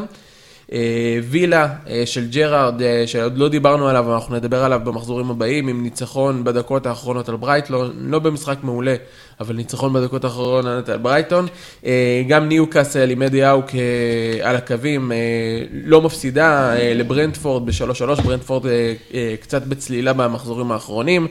אה, ברנלי פאלאס 3-3, גם משחק מאוד מעניין, ונוריץ' ממשיכה לנצח, הפעם את סאוטהמפטון 2-1, אה, אולי אה, יקרה שם משהו מעניין. ולפני שנעבור לחידון שלנו, של- לא, אין לנו השבוע חידון. אין לנו חידון? הייתה לנו קצת, אני רוצה להסביר. בדיוק עידו שאל אותי את זה, הייתה לנו איזה בעיה עם, עם אינסטאט ולהוציא את הנתונים, יש איזושהי בעיה שאנחנו נפתור אותה עד הפרק הבא, זאת אומרת, הוצאנו את הנתונים, אבל באיזשהו שלב אינסטאט הפסיק לעבוד, אז אה, היום אין... אה, אין- כן, דורון לא יוכל אה, לצמצם את ה... אני פשוט לא רציתי להשפיל את דורון בפרק האחרון שלו. או הפוך? או שפחדת. שהוא יצמצם את פחד. ש- לא, לא צריך. ככה להעלות תיאוריות. זה כמו פפ, אתה... זה כמו. מזהה את האיום, חונק אותו כן, ממש, ממש, מתקשר. לדיון. שתי קווי הגנה לפני המעבר.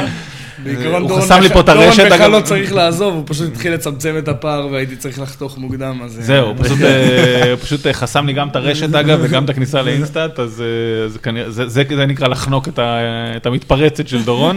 מה. שמעביר אותנו, כן, דורון, פעם אחרונה שלך איתנו, מילותיך, המיקרופון שלך. אז קודם כל אני רוצה להגיד שבתור איש מקצוע, שעובד בזה נונסטופ ומתפרנס מזה, לסקר את הליגה הכי טובה בעולם זה חלום. אני זוכר שלפני שהיה לנו את, ה, את הפוד המדהים הזה, הייתי חופר לאנשים אה, על כדורגל, הליגה האנגלית, בשבתות, ימי ראשון, הייתי חופר להם עד לרמה שזה היה מעיק עליהם, אבל הייתי ממש חייב לפרוק. סליחה, אמא. אה, ופה זה היה הפריקה שלי ונהניתי כל כך, אבל אה, כמו שאמרתי, איש מקצוע זה איש מקצוע עד הסוף.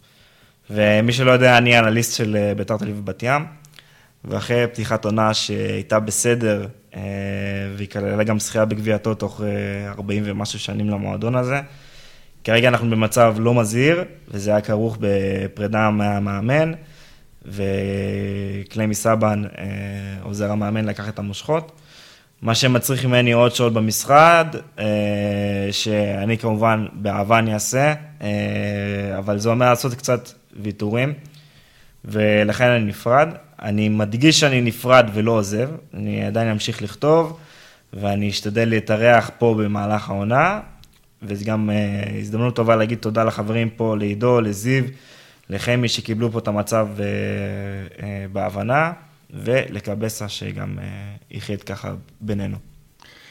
אז, אז אני, אני רוצה להגיד, אני חושב ש... יש שני דברים, כמו שדיברנו קצת על אה, תיאגו ועל ואן דה ביק, יש, אה, אני חושב, אה, שני דברים מאוד אה, מרכזיים בסיפור הזה. אני, אני, אני ודורון מכירים לא הרבה זמן, אלא כמה חודשים, כן. אני חושב, משהו כזה. שלושה חודשים. אני חושב שמה שדורון אה, התמקד בו הוא מאוד חזק. דורון איש מקצוע ברמה הכי גבוהה, כל הדיוני כדורגל שהיו לנו פה בתוך ה pod ומחוץ ל pod, זאת אומרת מחוץ להקלטה אני מתכוון, אה, היו כאילו ברמה הכי גבוהה. אה, אני גם אה, עבדתי במקצוע בתקופה מסוימת, ו... וגם מכיר כל מיני חלקים של המקצוע, אבל עדיין אה, דורון, יש לו ראיית כדורגל, ראיית משחק, ראיית והבנה של הכדורגל ברמה הכי גבוהה שאני מכיר, אני חושב. אז בעיניי איש מקצוע וביתר תל אביב, סליחה, ביתר תל אביב ובת ים זכתה בך, זה באמת איש מקצוע. שנית, הוא תמיד מביא אה, את הנקודות שאני פחות חושב עליהן. זאת אומרת, רואה את המשחק ו- ו- ונותן איזשהן נקודות שוואלה, איכשהו פספסתי, או איכשהו לא זיהיתי, או איכשהו אה, אה, הן אה, נרחבות ועמוקות. אחת מהן הייתה, רגע, לדוגמה, על אה, איך פפ חונק מתפרצות, זה כאילו, אני דוגמה קלאסית אה, למשהו ש- ש- שדורון מביא איתו, אז זה אה, ברמה הזאת. וברמה האנושית, כאילו, אחלה דורון, מה שנקרא, אני חושב שאפשר לסכם את זה ככה, אה, ארה דורון, כיף לדבר, כיף להתקשקש, כיף להיות, כיף אה, לזרום, וכאילו, אחי, שיהיה בהצלחה. תודה רבה. שמע, אני, אני עוד אפרד ממך בפרטי, כי אני יותר בן אדם כזה, אבל אה, שמע, אחי, פשוט רגע, רגע עצוב וכואב. ו- רגע עצוב לפוד, אין ספק. אני עודד את ביתר בשבילך, את ביתר תל אביב, אבל כאילו. איזה חבורה של מניאקים, איך לקחתם אותו. תכלס, תכלס. אבל כמו שדורון אמר, זה לא אה. פרידה, זה, זה, זה, אנחנו, כרגע לזמן קצר הוא ילך אה, זה, והוא עוד יבוא להתארח פה, ו- ועוד, הוא עוד חלק, לגמרי. מה, הוא עוד חלק מהפוד הזה לגמרי, אה, למרות שרק שמונה, שמונה פרקים זה כבר היה הנוכחות שלך פה והיכולות, וכמו שאמר גם המקצועיות שלך, היא השאירה חותם מאוד מאוד עמוק פה בפוד, שאנחנו ננסה לשמר גם להמשך. אחלה דור. אחלה. שוב, תודה לכולם. אז uh, תודה, דורון, תודה גם לזיו, תודה לעידו, אני הייתי חמי, uh, ואנחנו נתראה בפרק הבא, uh, לסכם את מחזור 13. אז...